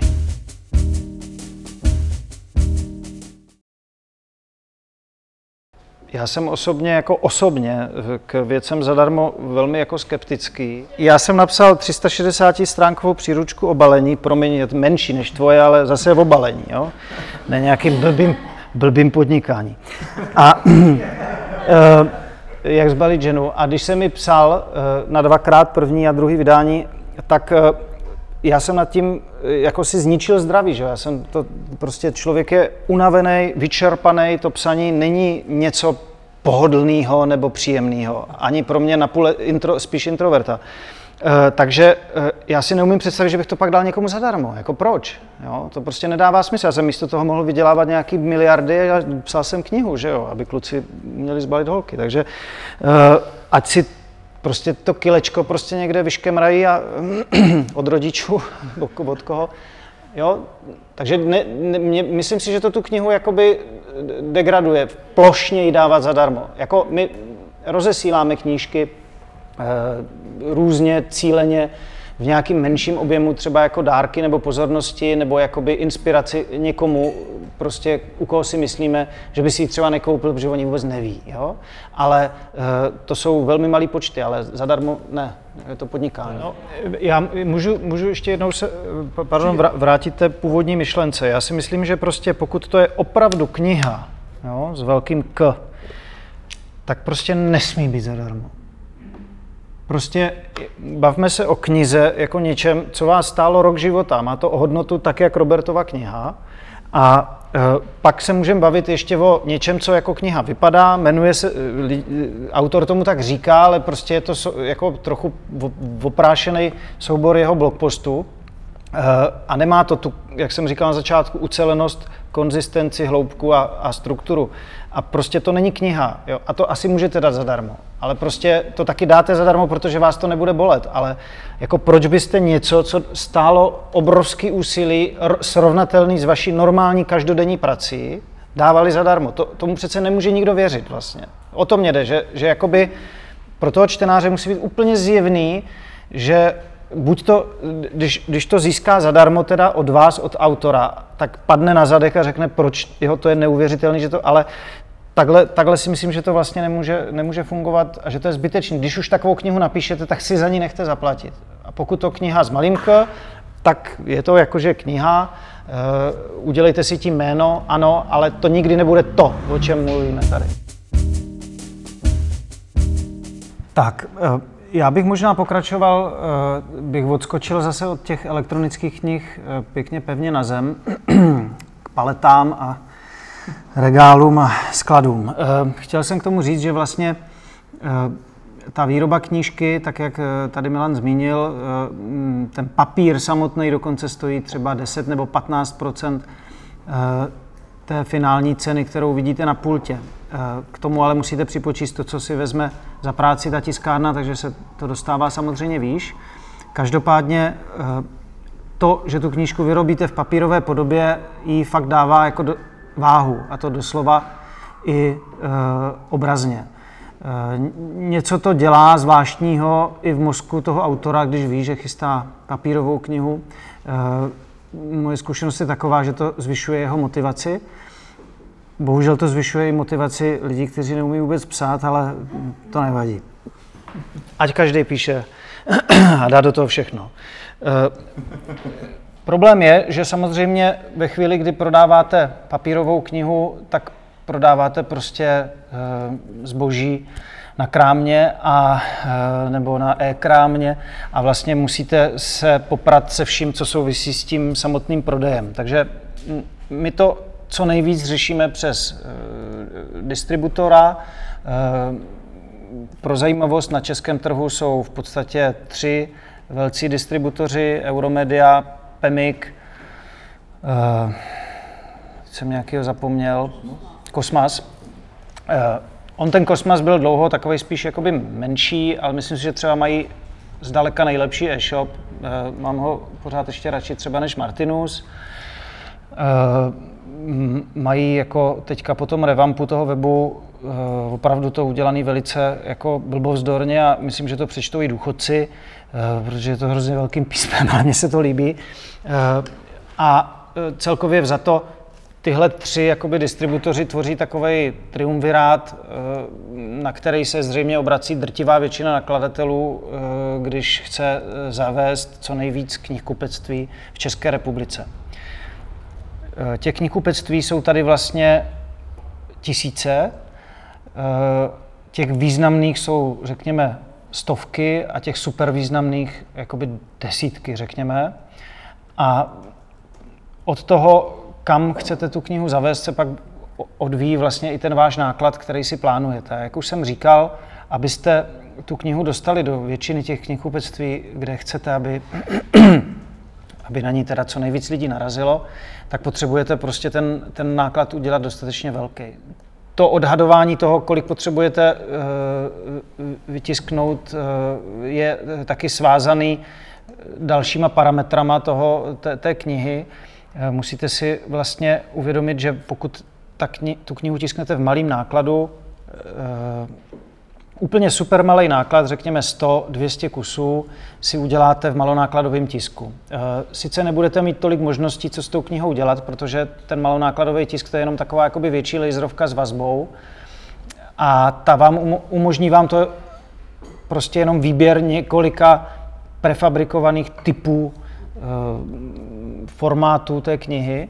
Zatímco ten, ten tisk ve velké eh, tiskárně zahrnuje i to, že si tam můžete vymyslet spoustu prostě ptákovin, zaoblený rohy, různé laky a podobně eh, na, tom, na té obálce a tak dále. Ale ty náklady tam se neza, nevyplácejí, pokud jdete pod nějakých třeba 1500, tak je to prostě hrozně, hrozně jakoby drahý za, ten, za tu knihu a přestává to být ekonomický. To znamená, eh, třeba my, když dotiskujeme, tak dotiskujeme většinou taky od 1500 nahoru spíš víc, protože by se vlastně zase ty náklady prudce zvyšovaly. Tam ta křivka je taková, že prostě od těch 15 se to potom jakoby rychle, rychle vlastně začne ta cena na začátku ještě relativně vysoká a pak, jak se dostanete k těm 3000, 3000 tak to je pro nás takový jako sweet spot. A samozřejmě s dalším růstem nákladů teda, eh, nákladu eh, té knihy potom ještě víc ta cena klesá za ten, jakoby za ten jeden kus. Takže eh, tam potom si musíte udělat prostě tabulečku a počítat, jak vám to vyjde. To, že tu knihu vytisknete, není všechno. Ta tiskárna vám ji pravděpodobně někam naveze, když se s ní domluvíte, nebo taky ne, to nevím, jestli třeba pro menší náklady si nebudete muset jít sami. Každopádně pak je musíte ty knihy někam naskladnit, takže vlastně v tu chvíli, ve chvíli, kdy vy si sami jako chcete vydávat knihu, tak uh, musíte mít nějaký skladiště na ty knihy, kam zajdete s, tím palete, s, s tou paletou nebo paletama knížek a vlastně odkud je pak jakoby rozdáváte nebo rozvážíte těm distributorům. U nás to funguje tak, že tím, že přece jenom ten, jsme malý nakladatelství, ale ten objem už není zanedbatelný, tak ti distributoři si jezdí k nám do skladu, který si pronajímáme v Brně, v některých případech v podstatě přímo z té tiskárny to někam jakoby vozíme eh, a nebo to rozváží, rozváží ten distributor. Eh, my máme malého distributora, distribuujeme přes firmu Zoner brněnskou, která dělá svoje knížky, většinou ho focení a má prostě jedno, dvě auta, jezdí po republice, bohatě to zvládne a protože se známe dlouhodobě tak, eh, mm, a máme výborné obchodní vztahy, tak oni jsou velice šikovní v tom zavážení. Velký distributor vezme knížky do bedny, takhle je tam někam hodí do knihkupcovi, nic mu k tomu neřekne, ten si to buď to vezme nebo ne. Je to vlastně skutečně jenom parta závozníků. Jo? Uh, proto jsme od nich taky odešli. My jsme začínali u velkých distributorů, ale pak, pak vlastně jsme byli hrozně zklamaní a přišli jsme tady k tomu malému. Podmínky finanční nejsou nějak lepší, ale uh, ty služby, které nám poskytly, jsou významně lepší. Takže a tam to funguje výborně. Eh, potom ty knihy, které se poškodí, vám začnou posílat zpátky z těch knihkupectví. To s tím distributor nechce nic moc mít, takže ten, ten bude, vrat, ty bude vracet vám. Ty se vám začnou někde hromadit, už ne v tak úhledných komínkách, ale prostě na hromadách. A e, s tím se musíte s tou logistikou taky nějak poprat a nějak se jich zbavit nebo je rozdat a to je prostě pár procent, který na tom tratíte. To je jenom k tomu, že ty náklady, které jsou spojeny s tou knihou, prostě bohužel tou papírovou, eh, jsou taky, jsou tam nějaký skrytý, tak jako těch e-knih jsem říkal, třeba to hledání těch papíro, eh, eh, papírových, hledání těch pirátských kopií, to je vlastně, to jsou takový ty neočekávané náklady, které jsou tam schované. Pak se musíte starat o to, aby na těch prodejnách ty knížky byly. On primárně se stará distributor, což je fajn, v našem případě to dělá poměrně dobře, ale občas se stane, že nějaký čtenář si stěžuje, že někde nějaká kniha není, takže my se snažíme zjistit i po vlastní ose, co se tam děje a toho distributora na to ještě extra upozornit. Takže to vlastně jakoby dohlídáváte tady ten, ten trh, aby, aby všude ty knížky byly. Distributor distribuje taky e-shopům velkým.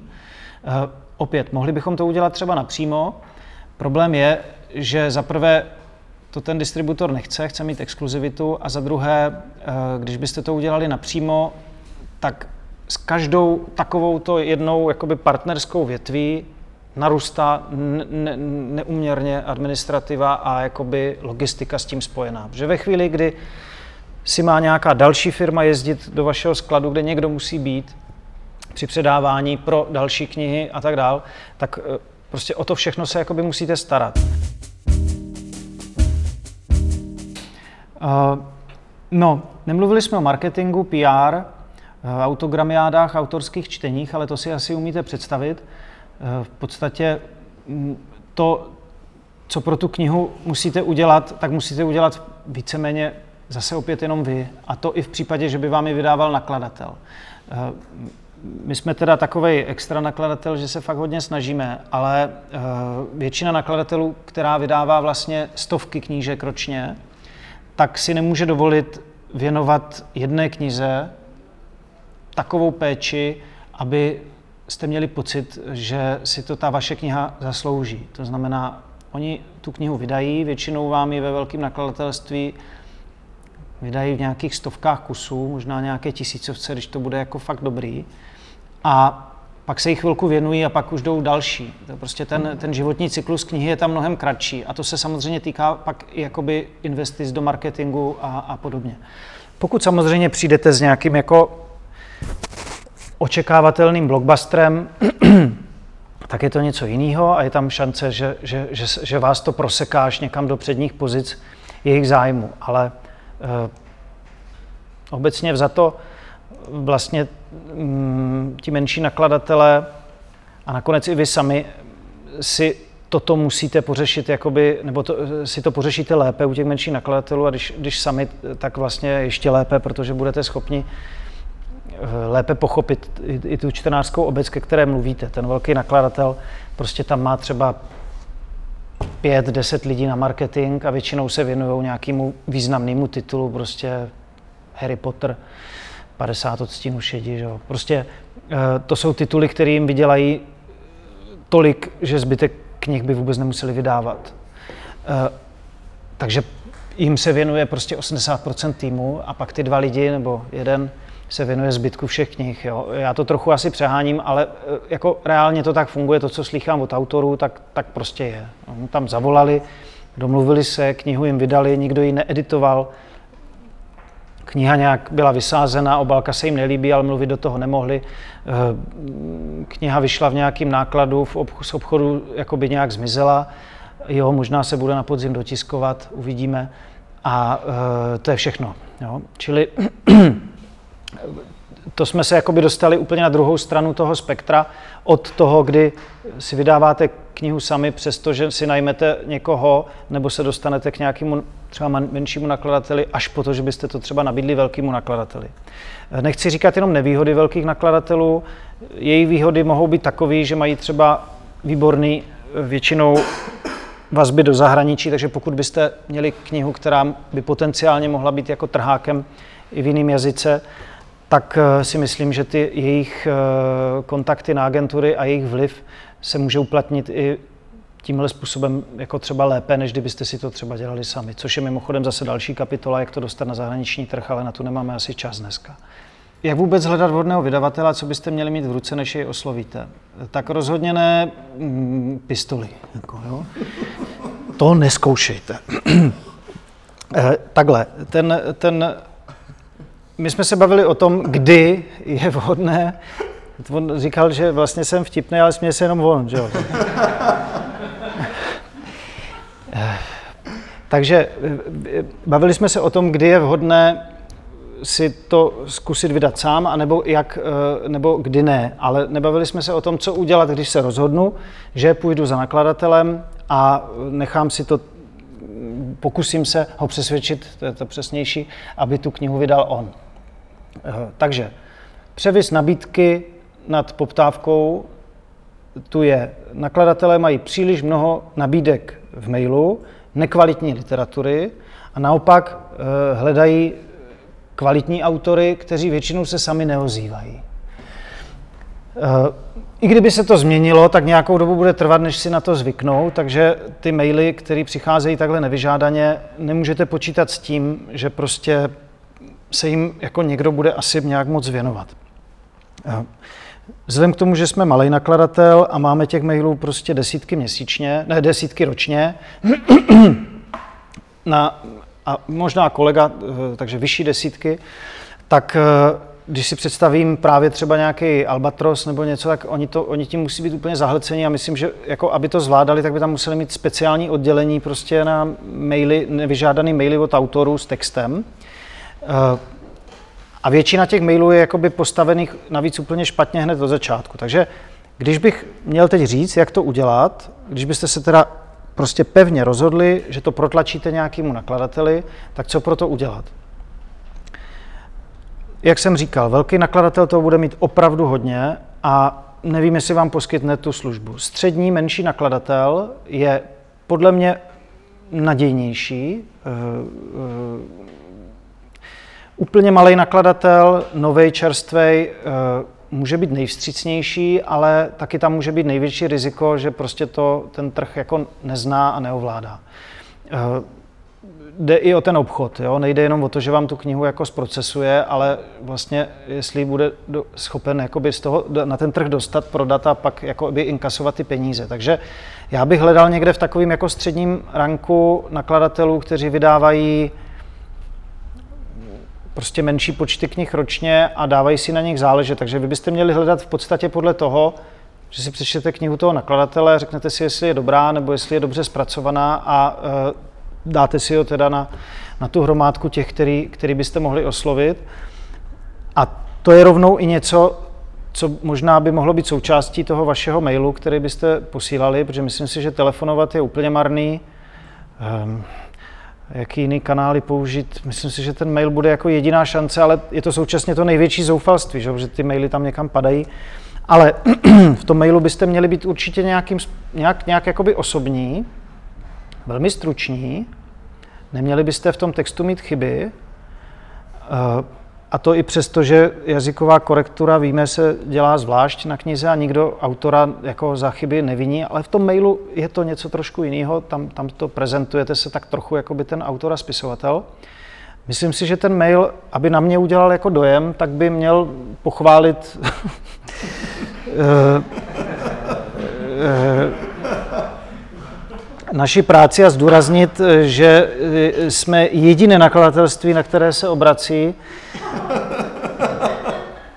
a že když bude odmítnut, tak už nikdy nebude psát. E, mělo by v tom mailu být velmi stručně řečeno toto. Co, co to je za knihu? Jednou větou Eh, někde jsem četl, jak se to dělá s filmama nebo s, s filmovými scénáři, že abyste do toho Hollywoodu to tam někam vůbec taky, tak že když si představíte tři listy, tak na, na prvním listu je jedna věta, která se vejde na celou šířku a čtverky takhle není navíc řádku a ta říká ten logline, jako tomu říkají úplně, úplně jenom. Na druhé stránce je odstavec a na třetí je teda jako třeba pět odstavců s tím obsahem a vlastně ten, kdo to dostane do ruky, tak si přečte větu, pokud ho nezaujme tak prostě to odloží a nemusí číst dál a nestrácí čas. A pokud to má jakýkoliv jiný format, tak se s tím moc asi nikdo nezabývá, protože je to zdržující. Takže jako je, to, je to zhruba podobný. Takže v jedné větě, o čem kniha je, eh, pak jakoby asi naznačí něco o sobě, nebo spíš o tom, proč si myslíte, že ta kniha musí výjít a proč ji máte napsat vy. Eh, potom jakoby pro koho ta kniha je,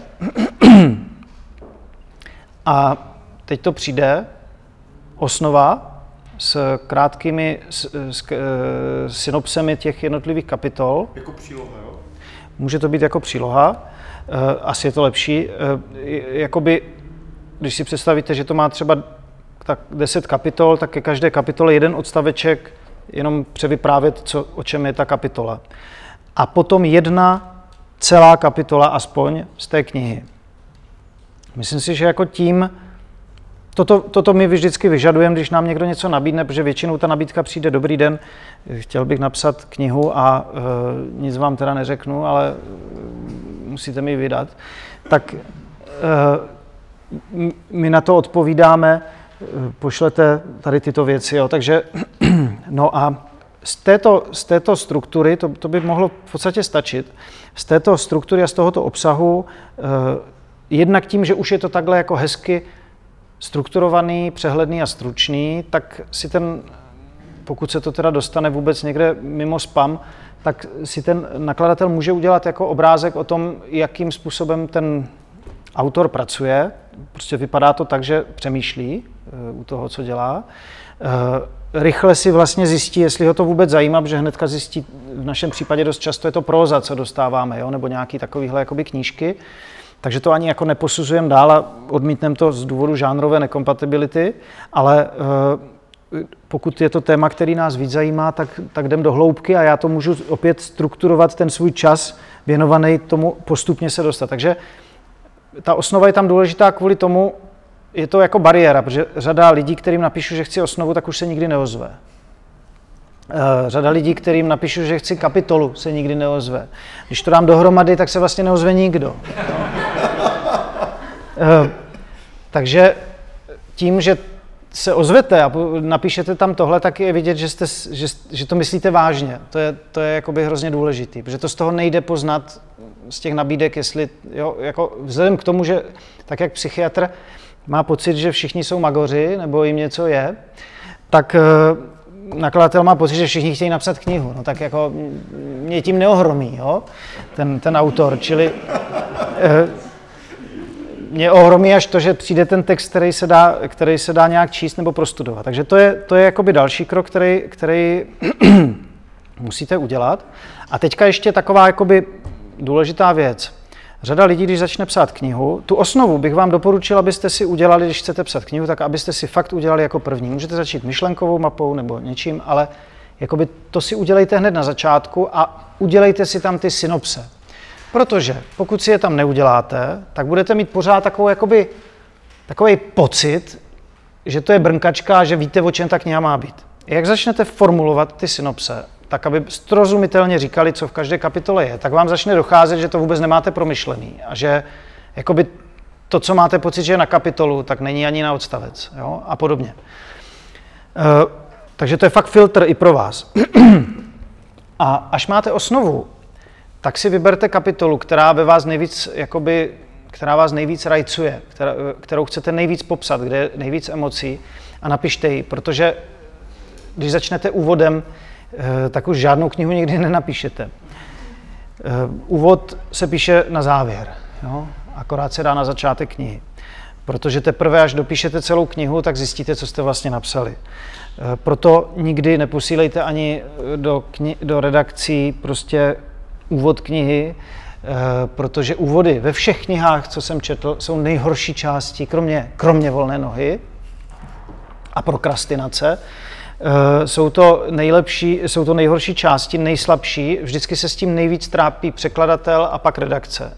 A eh, lety jsme přišli na to, že je to právě proto, že řada těch autorů ty úvody psala na začátku, když ještě nevěděla, a pak se je snažila přepisovat, že jo, je vám to líto to vyhodit, tak to furt nějak upravujete, aby to teda bylo ono ale to nikdy nebude ono tak, jako kdybyste to napsali nakonec, jako takovou už vypsaní. Jo? Vy vlastně vy potřebujete, aby ten čtenář četl vaši, to vaše nejlepší na začátku, co umíte. A to se nestane před tou knihou, ale až po té, co ji dopíšete. Takže to je jenom taková jako důležitá, důležitý hack. No a tu kapitolu někde odprostřed klidně tomu nakladateli pošlete, Eh, hlavně se netvařte, že jako se bojíte, aby někde nešířil nebo tak. Eh, nakladatel je opravdu ten poslední, koho by zajímalo šířit vaši knihu.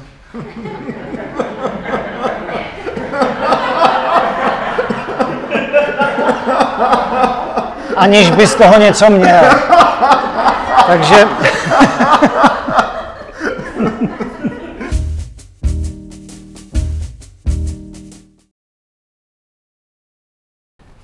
tak eh, máme nějaké nějaký opatření, které obecně by měly tohle riziko snižovat. Eh, například jsem řekl, že všichni musí změnit svoje heslo 1, 2, 3, 4 na nějaké méně zapamatovatelné, třeba 5, 6, 7, 8. Ne, prostě ta obava tu je a postupně se snažíme některé věci napravovat. Takže řeknu příklad, máme všichni Macy eh, a zapínáme na nich eh, encryption prostě, takže když se někomu ztratí ten MacBook, tak eh, při nejmenším to z toho prostě ne, nepřečte. Jo? Zapínáme dvou, dvoufázovou autentizaci, prostě děláme, co je možné. Samozřejmě víme, že to nestačí vždycky, ale zatím se nikdo nepokusil teda, takže z Ruska. Jo, jednou, jednou někdo z Ruska zkusil hacknout e-shop, protože ho máme na WordPressu a uh, to byl nějaký globální útok na WordPressový, takže jsme zjistili, že se mu teda nepodařilo vůbec nic tam udělat, to byl nějaký amatér. ale byl, byl, byl prolomený, takže jsme pak zvýšili zabezpečení.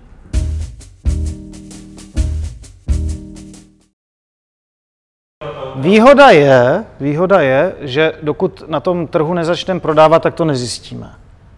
Hm? Takže jsme v klidu.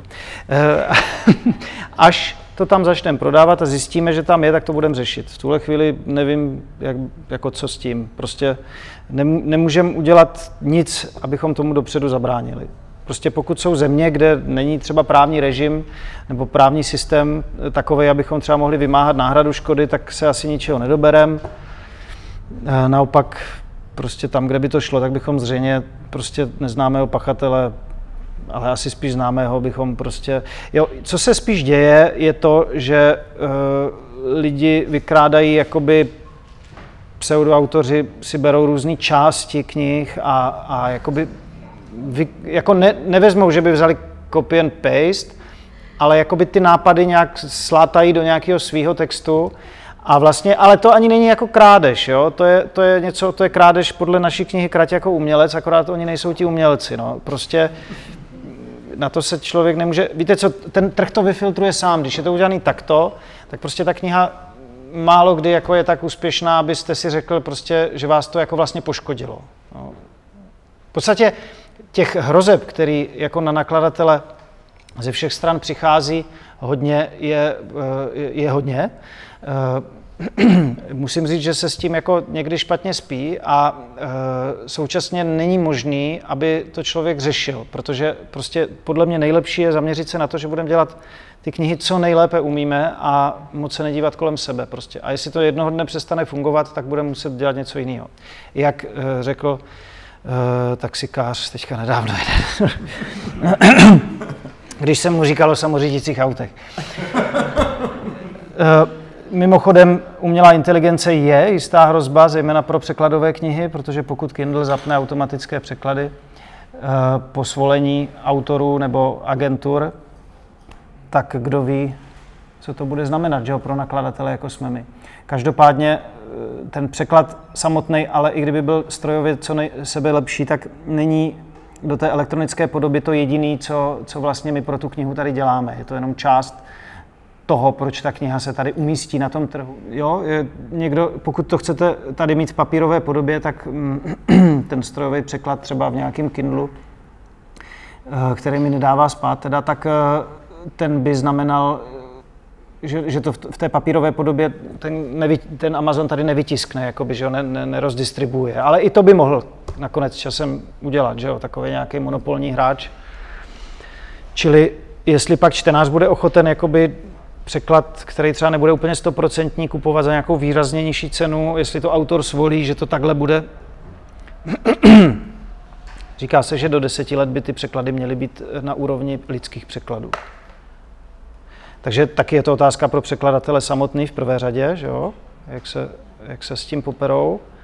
Eh, já na to jako bývalý informatik eh, nemám, nemám nějaký úplně vyhraněný názor, protože vlastně všechny možné odhady týkající se technologií a umělé inteligence, snad kromě Morova zákona, eh, jsou eh, velmi si protiřečí prostě. Jo. Takže může se stát jakoby cokoliv v té technologii, co se ukáže jako nepředvídaný a třeba zase znovu neřešitelný problém, anebo naopak to může být všechno mnohem rychleji. Těžko říct.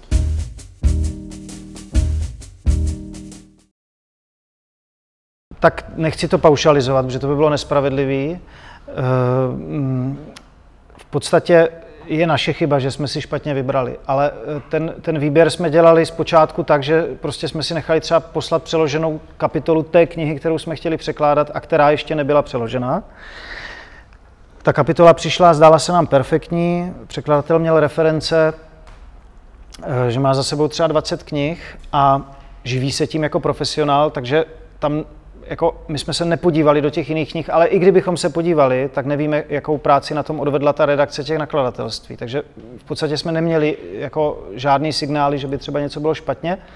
No a pak se ukázalo, že to, co odevzdal, bylo v podstatě z Google Translatoru. Jo.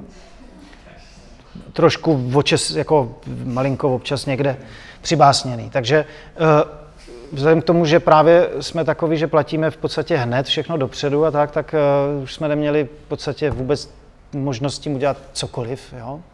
Kromě toho, že jsme tu knihu vlastně kompletně jakoby přepsali a přelo, přeeditovali znova. Mě to třeba stálo jedna naše kniha kompletně dva měsíce prázdnin prostě, protože to nikdo nebyl schopen v redakci jako a ochoten jako dělat. Jo? A bylo to strašně těžké, protože předělávat blbý překlad je prostě horší, než to překládat. Jo? Je to o něco rychlejší, ale je to mnohem větší stres. Takže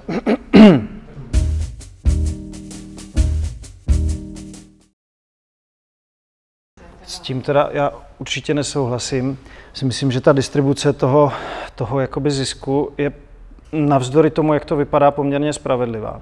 Prostě eh, jako to, že, to, že nenese knihkupec žádný riziko, není, není pravda. Jo? Eh, on si platí prostě nájem zaměstnance a má jako poměrně dost velký výdaje spojený s tím prodejem té knihy. Eh, navíc jakoby knihkupectví spousta jich pokrachovalo, logicky, jo, protože eh, ten trh eh, se nějak saturoval, i ty elektronické knížky tomu vlastně, u nás to není tak vidět, ale v zahraničí tam prostě pokrachovalo spousta malých knihkupecí. Teď se trochu obnovují právě s tím, jak se to eh, zastavilo, ale jako to si teda nemyslím. Je pravda, že autor nebo překladatel investuje svůj čas, ale většinou třeba s překladatelem mám smlouvu, ve které po částech odevzdává a po částech je mu placeno, takže jeho riziko je naprosto minimální. Pokud věří mě jako subjektu, tak v tu chvíli nemá riziko vlastně žádný. Stačí, že odevzdá v čas a v kvalitě. Eh, čili nevidím tam nějaký zvláštní, eh, zvláštní disproporci. Jo. Jako samozřejmě občas taky zanadávám na nějakou část toho řetězce, ale eh, v reálu si myslím, že v podstatě to je tak vyrovnaný a je to hrozně podobný v celém světě a Eh, ten trh jako nemá moc kam jít, nikde není nikdo, kdo by měl jako nějaký obrovský zisky. Ty zisky pak vznikají s obratem a pochopitelně ti velcí nakladatelé nebo eh, i velcí distributoři pak mají jakoby z toho odstřikuje nejvíc jakoby toho zisku, jo? což může být do jisté míry závidění hodný, ale na druhou stranu to je pořád jenom eh, procentuální jakoby podíl z toho obchodu, který oni dělají celkem.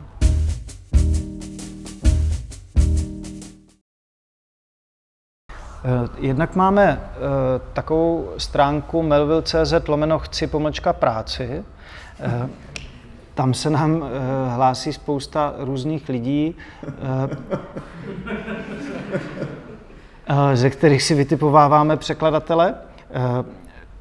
Nebo, nám, nebo takhle, vlastně z tohoto zdroje máme jako desítky různých kontaktů, který různě už vytěžujeme delší dobu, ale samozřejmě jsou to, je to taková ta mm, síť lidí kolem nás, kteří nás třeba na někoho upozorní, nebo, nebo si přečtem někdo z nás nějakou knížku, která se nám zdá dobře přeložená. Problém je, že opravdu za tím překladatelem ještě může přijít ta redakce a to my nikdy jakoby úplně nevíme. Takže my se teď snažíme, když je vybíráme, tak jednak jim poslat naši kapitolu k překladu, jenomže jak se ukázalo u některých, tak oni si to nechali celý s, někteří zredigovat a skorigovat ještě jako externě. Jo? Takže oni nám odezdají naprosto, že oni na to mají krátkou dobu, teda e, relativně dlouhou dobu na to, že pak mají dělat velkou knihu, takže v podstatě si to fakt vypiplají, ještě to nechají jako vyladit, odevzdají naprosto špičkový překlad a pak dostanou knihu a odevzdají prostě blábol, jo? Odfláknutý. Takže to, to se nedá poznat prostě nedá. To se pozná až v tom boji, kdy teda jim bohužel dáme tu knihu a modlíme se, aby, aby, abychom na tom nemuseli pak pracovat. A ještě, jsme, ještě někdy je nutím, aby nám poslali ten text předtím, než ho poslali do redakce vlastně. Ten, co, když máme nějakou knihu, která se nám líbí od nich, tak aby nám poslali to, co poslali té redakci. Což nikdo nechce moc dávat.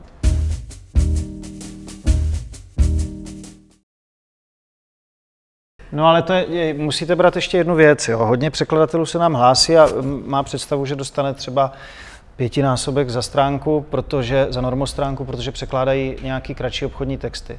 Problém je, že přeložit knihu je naprosto něco jiného. Je to, je, je to úplně stejný rozdíl, bych řekl, jako napsat knihu a napsat uh, blogpost. Jo? Blogpost napíše úplně každý, uh, i když neumí psát, to vyťuká mrzovkou. Uh, knihu v důsledku toho, že to je příliš komplexní a musíte udržovat terminologii, musíte udržovat svoji, eh, svoji duševní hygienu, zdraví, eh, naplánovat si to. Eh, v průběhu toho překladu zjišťujete teprve, že jste něco přeložili špatně, takže musíte mít systém. Jsou na to samozřejmě pomocné systémy, které profici používají, ale ani ty vás nezachrání. Čili to je úplně jiný level práce. Takže jakoby u těch překladů, velkých překladů, velkých knih, se vlastně předpokládá, ten trh to takhle nastavil, jakási množstevní sleva, protože zase je tam výhoda toho, že eh, na tu dobu, kdy to děláte, prostě nemusíte zhánět další zakázky a věnujete se pouze tomu překladu, takže je to jakoby pro vás efektivnější.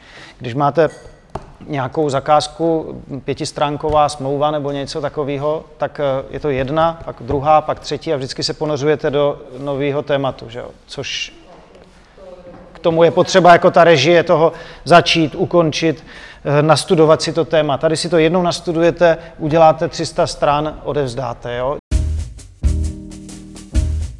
Ještě teda eh, samospádem řeknu toto a pak teda se ptejte, eh, jestli vás to bude zajímat. Já, když jsem mluvil o tom, že, by, že se mně zdá, že elektronická kniha je úplně jako jenom překlopená papírová a jak by mohla elektronická vypadat, tak to řeknu takto. Myslím si, že elektronická kniha budoucnosti bude vypadat jako Facebook, ale ty bláboli, co tam frčí, eh, budou nahrazeny obsahem knihy.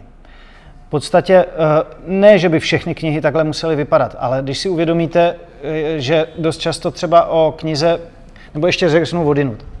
Na, na začátku byla myšlenka nějakého autora, záměr, jak jsme si řekli, a teď budu mluvit úplně o začátcích knihy ještě před prostě staletím. Jo? A tu knihu někdo na, jakoby napsal a pak se ji snažil distribuovat a vznikl papír a tou, tě, těma výtiskama se dostala k té cílové skupině, která ji poslouchala. A vlastně, eh, co chtěl ten autor říct, to řekl, ale musel to udělat přes ten papír, který vlastně najednou, když se na něho podíváte v dnešní době, tak eh, svým způsobem je to takový jako zastaralý prostředek komunikace, pokud se na to budeme dívat jako na komunikaci, na to, co ten autor sděluje a to, co třeba ten čtenář by chtěl vědět od autora ještě, nebo komunikovat s tím autorem o tom textu, anebo s jinými lidmi nad tím textem. Ten papír je tam jako něco, co to vzdělání hrozně posunulo, ale současně je to něco, co dneska svým způsobem blokuje Eh, proudění těch informací. No, je to takový jenom servírování, jako tady to máte a já jdu pryč.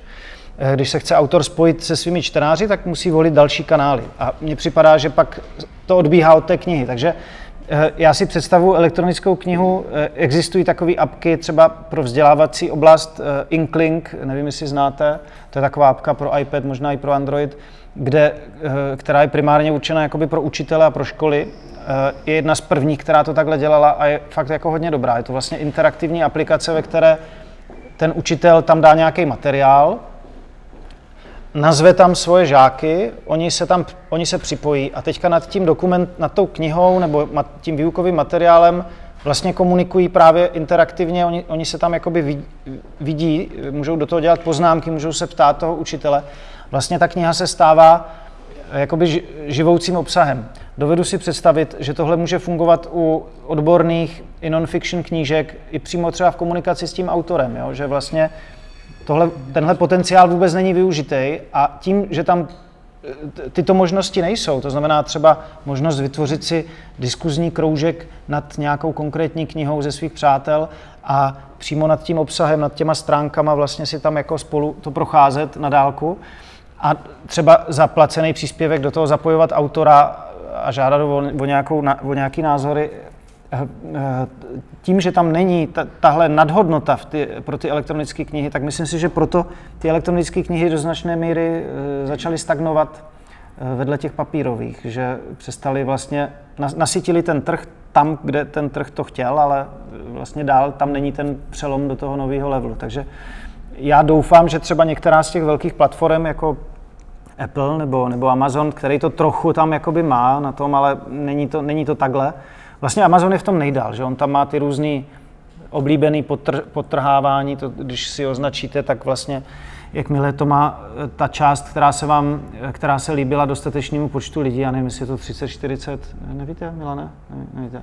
tak vlastně musí to být kniha koupená teda přímo na Amazonu, ale uh, si to potrháte a když dostatečný počet lidí potrhává tu část, tak uh, se vám, když si to tam zapnete, tak se vám vlastně podtečkuje. Takže vy vidíte, co lidi potrhávají. Nevíte, kteří, ale co lidi nejčastěji si jakoby fixkou zaškrtnou. Mimochodem teda čtečka Kindle jako přesto, že je fajn, tak vlastně furt to taky je dost hnusný, že jo, pomalý a tak, jo, kdo, kdo malý, kdo to má rád, jo, jako, jako nemůžeme říct, že to je něco, co je úplně jako báječný. Je to prostě taková furt jakási ná, ná, náhražka jakási. No a mimochodem ještě taková zajímavost, e, nějaká postgraduální prostě studentka nebo práce se zkoumala, e, dívali se jenom na to, že to je veřejná informace, kam až lidi v oblíbených nějakých slavných bestsellerech, nebo co lidi zaškrtávají, protože to je veřejný, prostě vybrali to z těch knížek, že jo, kde to bylo podtečkované a zjistili, že u drtivé většiny knih, třeba myšlení rychle a pomalé, takové ty obtížné knihy, to potrhávání končí někde ve čtvrtině. A pak už nikdo nepotrhává, takže je docela pravděpodobné, že to ani nikdo nečte, ten zbytek knihy. A e, někde, jak se, jsem to četl k tomu nějaký zajímavý vtipný komentáře, e, my tomu říkáme tady tomu nedočítání a kominkování, nebo my tomu teď říkáme, protože se tomu v Japonsku tak říká tsundoku, píše se to tsundoku a je, přímo pro to slovo, tady pro to kumulování knih na nočním stolku a v knihovně, který nečtete, my jsme za to vděční, že to takhle máte, ale e, protože jako nejlepší je, kdybyste to četli. Eh, druhý nejlepší je, že je kupujete a nečtete, ale mrzí nás to. Nejhorší varianta nekupovat knížky vůbec. Ale eh, chci říct, že vlastně spousta lidí vůbec ty knížky nedočítá a když se ale díváte na to, co si tam zaškrtávají, někdy si to v tom Kindlu zapněte, tak eh, vzhledem k tomu, že to čerpá převážně z amerického trhu, tak z toho mě jako jde rozum stát, nebo jak se to řekne. Prostě tam jsou potržený ty největší fráze třeba, jo, takový jako úplně banality. To je samo o sobě zajímavá jako sociologická studie, co vlastně lidi považují za eh, podtržení hodnou eh, informaci v knize. Takže to je třeba hodnota, kterou ten, kterou ten Amazon tam dává, má tam rychlé listování, překlady tam má, ale jenom malinkých částí textu teda zatím, přes nějaký, přes nějaký překladač a uh, uh, snaží se, nebo má tam takový ten X-ray, to znamená, že vám to vyhledává v e-knize jakoby významný jména, myslím, a názvy místní a různý jakoby základní takový hesla, které se opakují a tak, tak jakoby pro rychlejší orientaci v té knize. Takže to jsou jako zajímavé experimenty, které se s tím dějí, ale jsme jakoby vlastně na začátku, takže to bude ještě jako dobrodružná cesta. Tak to už je konec a teďka se můžete ptát.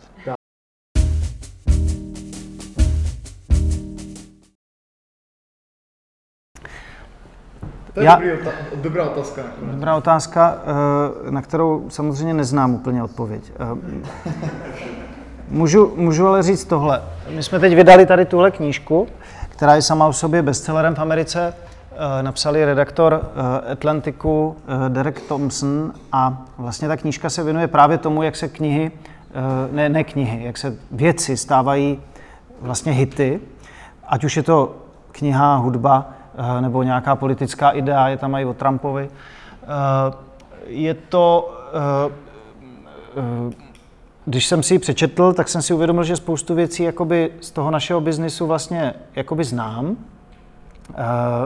Současně ne všechno se dá nějak jako jednoduše aplikovat. Je to tak, že, to, že chápete, jak se to stalo, dokonce si můžete některé věci přiohnout, ale stejně je v tom hodně štěstí a náhody. A Mm, kdybych měl říct nějak hrozně jednoduše, co tu knihu udělá e, dobrou, tak těch ingrediencí je asi víc. Myslím si, jednak je to, je to to, jak moc se do ní promítne e, vaše potřeba tu knihu napsat. Ale to může být dvojsečný, jak si dovedete představit, protože ti 15-letí básníci mají taky velkou potřebu a houby po nich.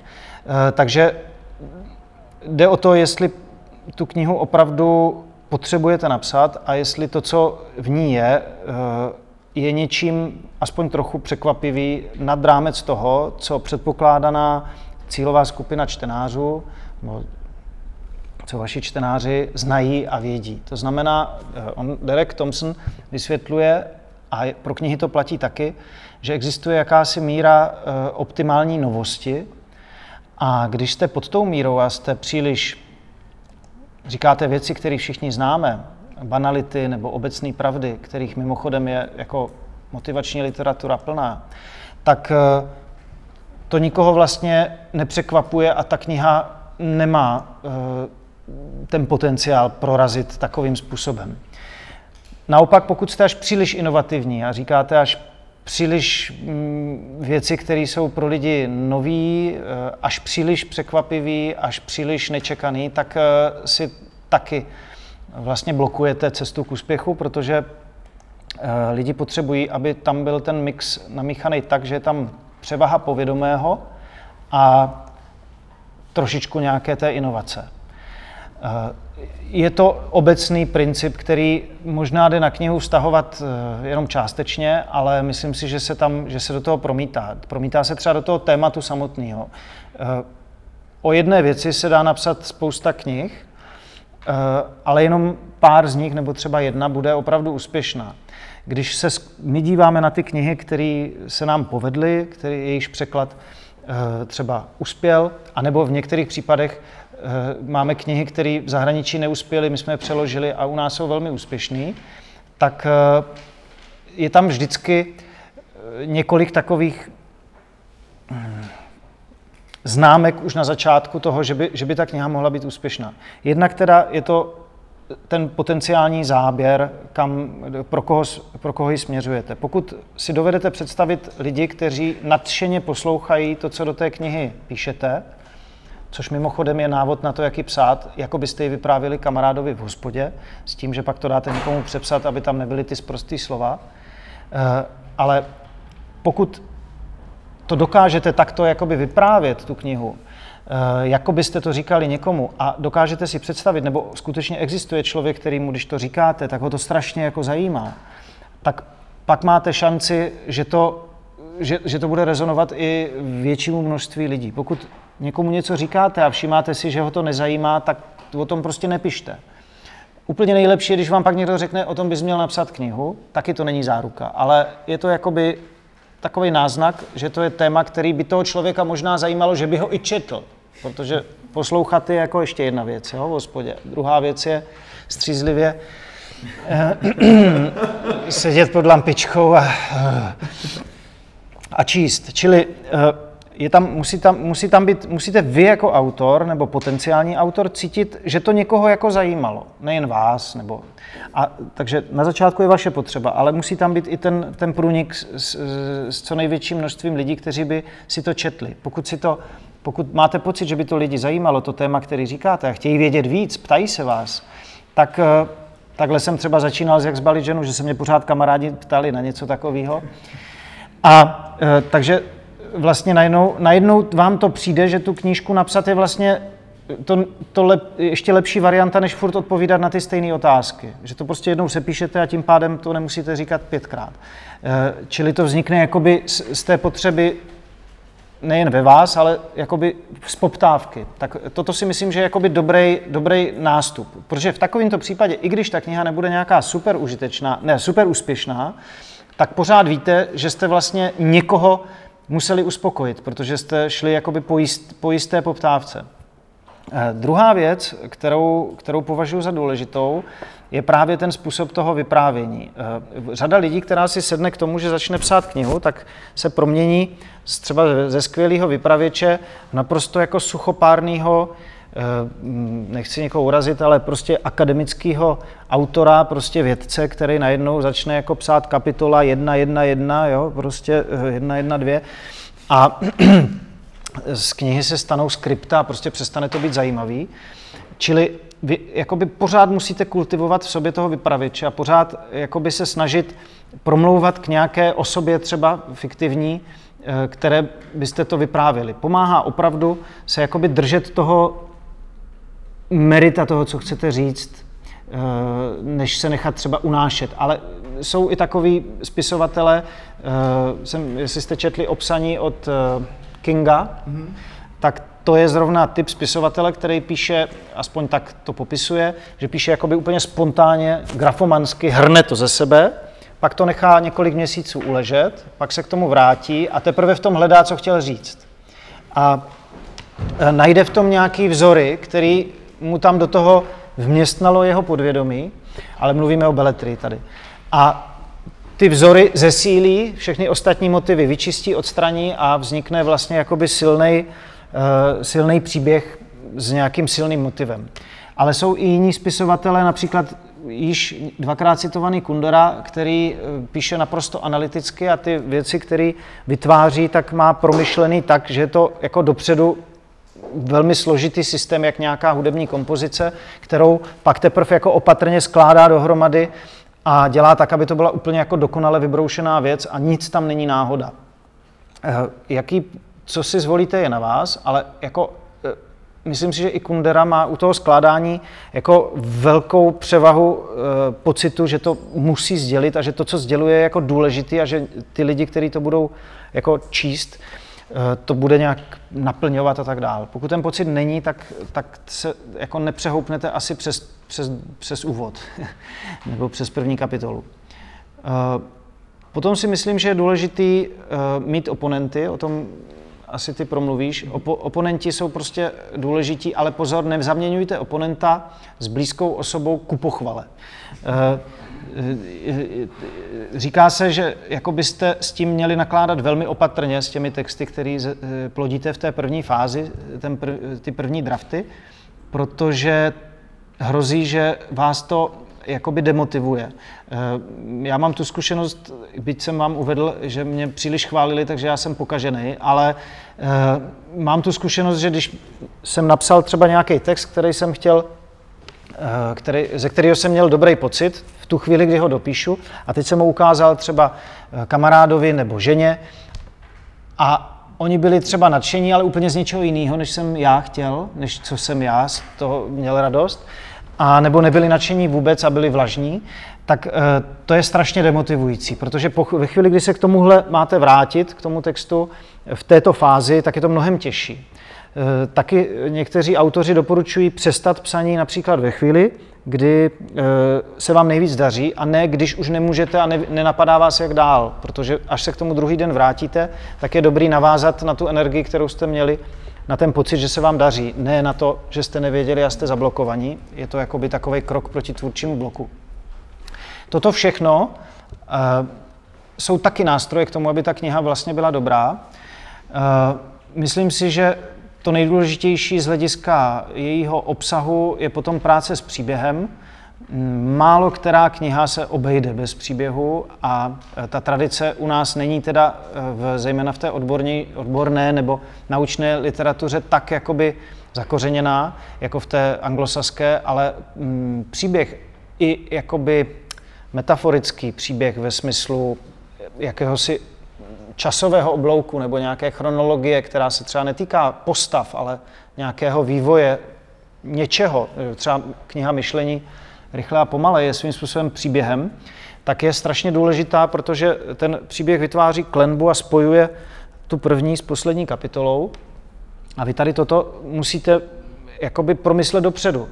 Eh, to, to, to je jedna z, jeden z důvodů třeba, proč si neumím představit, že bych psal jako Stephen King, protože uh, on musí být tak jakoby geniální, že to jeho podvědomí mu vytvoří ten oblouk, aniž by o něm přemýšlel. Jo? Ale neumím si představit, já bych došel k naprostému zablokování situace, uh, protože by to dál nešlo a najednou by to jakoby bylo zauzlovaný. Jo? To znamená, ten příběh spočívá v tom, že vy už na začátku uh, musíte tím pádem vědět, jak to dopadne, nemusíte úplně přesně, ale to, co chcete říct, už musí být zakomponováno vlastně v každé té, v každém tom kroku, v, každém, v každé té kapitole.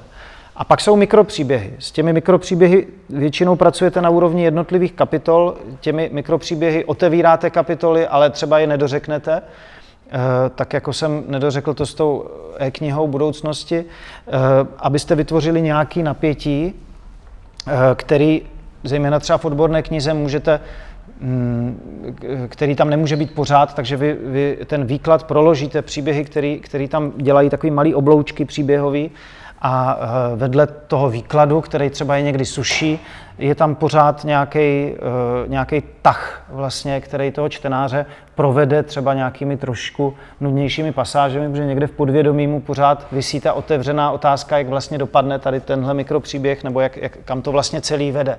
A e, jsou o tom jako hezké knížky, o tom, jak pracovat. Překvapivě dobré knížky jsou přímo o scénářích filmových, třeba od Roberta e, jsme zvažovali i překlad té knížky, ale je hodně jako speciální. A e, jakoby ta práce s těmi třemi akty, nebo někdy, jsou, někdy je pět jakoby těch kroků, který v příběhu se vždycky eh, by měly být zakomponovaný, tak je dobrý jakoby mít v krvi nebo na tom si to prostě trénovat, protože eh, eh,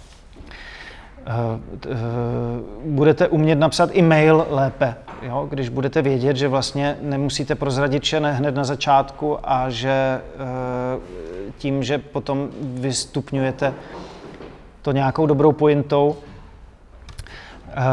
tak necháte vylít tu emoci na konci, kde je to vlastně nejdůležitější, protože potřebujete, aby ten čtenář eh, odcházel od toho eh, s pocitem, eh, nějak, s nějakým pocitem, ne aby ho vypotřeboval na začátku a pak skončil v něčem nudným. Takže to je, to je, to je práce s tím příběhem. No a pak pochopitelně musíte použít všechny ty další nástroje, které jsme si řekli, redaktory a tak dál, oponenturu a vlastně nechat si do toho kecat když jsem trošku od, jsem odběhl, ale když jsem říkal, že byste si neměli nechat kecat od blízkých eh, nebo opatrně s tím, tak eh, naopak byste si ale měli nechat do toho mluvit od jistého okamžiku od oponentů, kterým důvěřujete. Eh, tu skupinu byste měli mít velmi úzkou, mělo by to být pro vás jakoby neemocionální krok, zatímco tu pochvalu, kterou očekáváte od těch blízkých, tak eh, možná vás pozbudí, ale je tam fakt velký riziko jakoby nekompetence. Ten, ten člověk vám prostě vlastně nemůže kvalifikovaně vyhodnotit, jestli, tak, jestli, to, jestli pokračujete správným směrem a spíš se vás snaží jako neurazit, takže vám, vás jakoby chválí, ale vy se tím nezlepšujete vlastně v tom psaní. Mnohem lepší je, když víte, že ten člověk si to přečte a řekne vám, no, je to, je to jako suchý. Jo? Je to dobrý, tady pár myšlenek, ale je to vlastně suchý a to proto, že toto. Čili eh, než když vám někdo řekne, no to je perfektní, jsi jak dobrý, jo, tak eh, vlastně to, k čemu vám to je? Možná, že druhý den budete pokračovat dál v tom nepovedeném textu. Takže eh, to, tady s tou zpětnou vazbou velice opatrně a já doporučuji třeba až poté, co se tak nějak otrkáte a budete vědět, že jste schopni třeba napsat celou kapitolu, že, že, že v tom umíte chodit. Dokud je to vaše autorské ego křehké, tak eh, chodit z kůží na trh je fakt velmi riskantní. Eh, je to, je to něco, co, co bych teda fakt určitě nedoporučil. Raději si to tak jako, si to tak držte u sebe, eh, žijte si s tím, radujte se z toho, že píšete, říkejte lidem, že píšete, ale nedávejte jim to číst. A pak si přizvěte nějaký oponenta, který ho poprosíte o kritiku a ne o chválu. A až to zapracujete a oponent vám řekne, že to je výrazně lepší, tak si můžete zkusit to dát přečíst i někomu blízkému, abyste získali jakoby takovou tu emocionální podporu.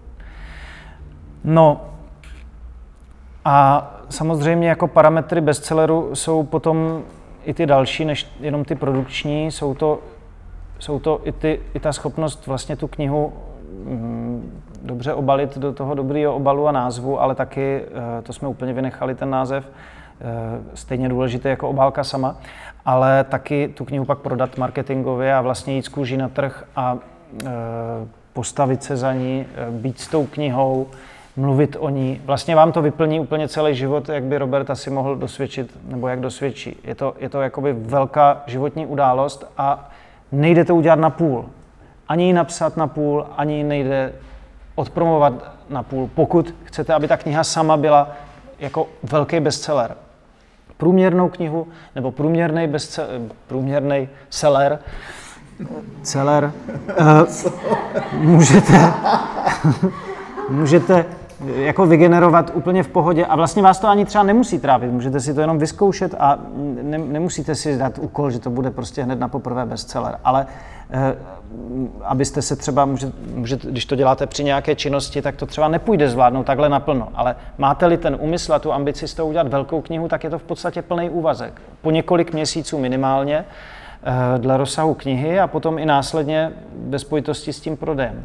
A myslím si, že eh, Robert může dosvědčit, že navzdor tomu, že má eh, vedle sebe jakoby nás, tak stejně jako se te, ta kniha mu určitě bere hodně času, ale jako v, v dobrým smyslu, jo, myslím si, že Roberta to baví, ale je to něco, co, co potom vás vytěžuje dál. Ale současně vám to otevírá nové možnosti, tak jak tady bylo řečeno. Tak tomu říkám velký závěr, velký potlesk, prosím, pro Tomáše.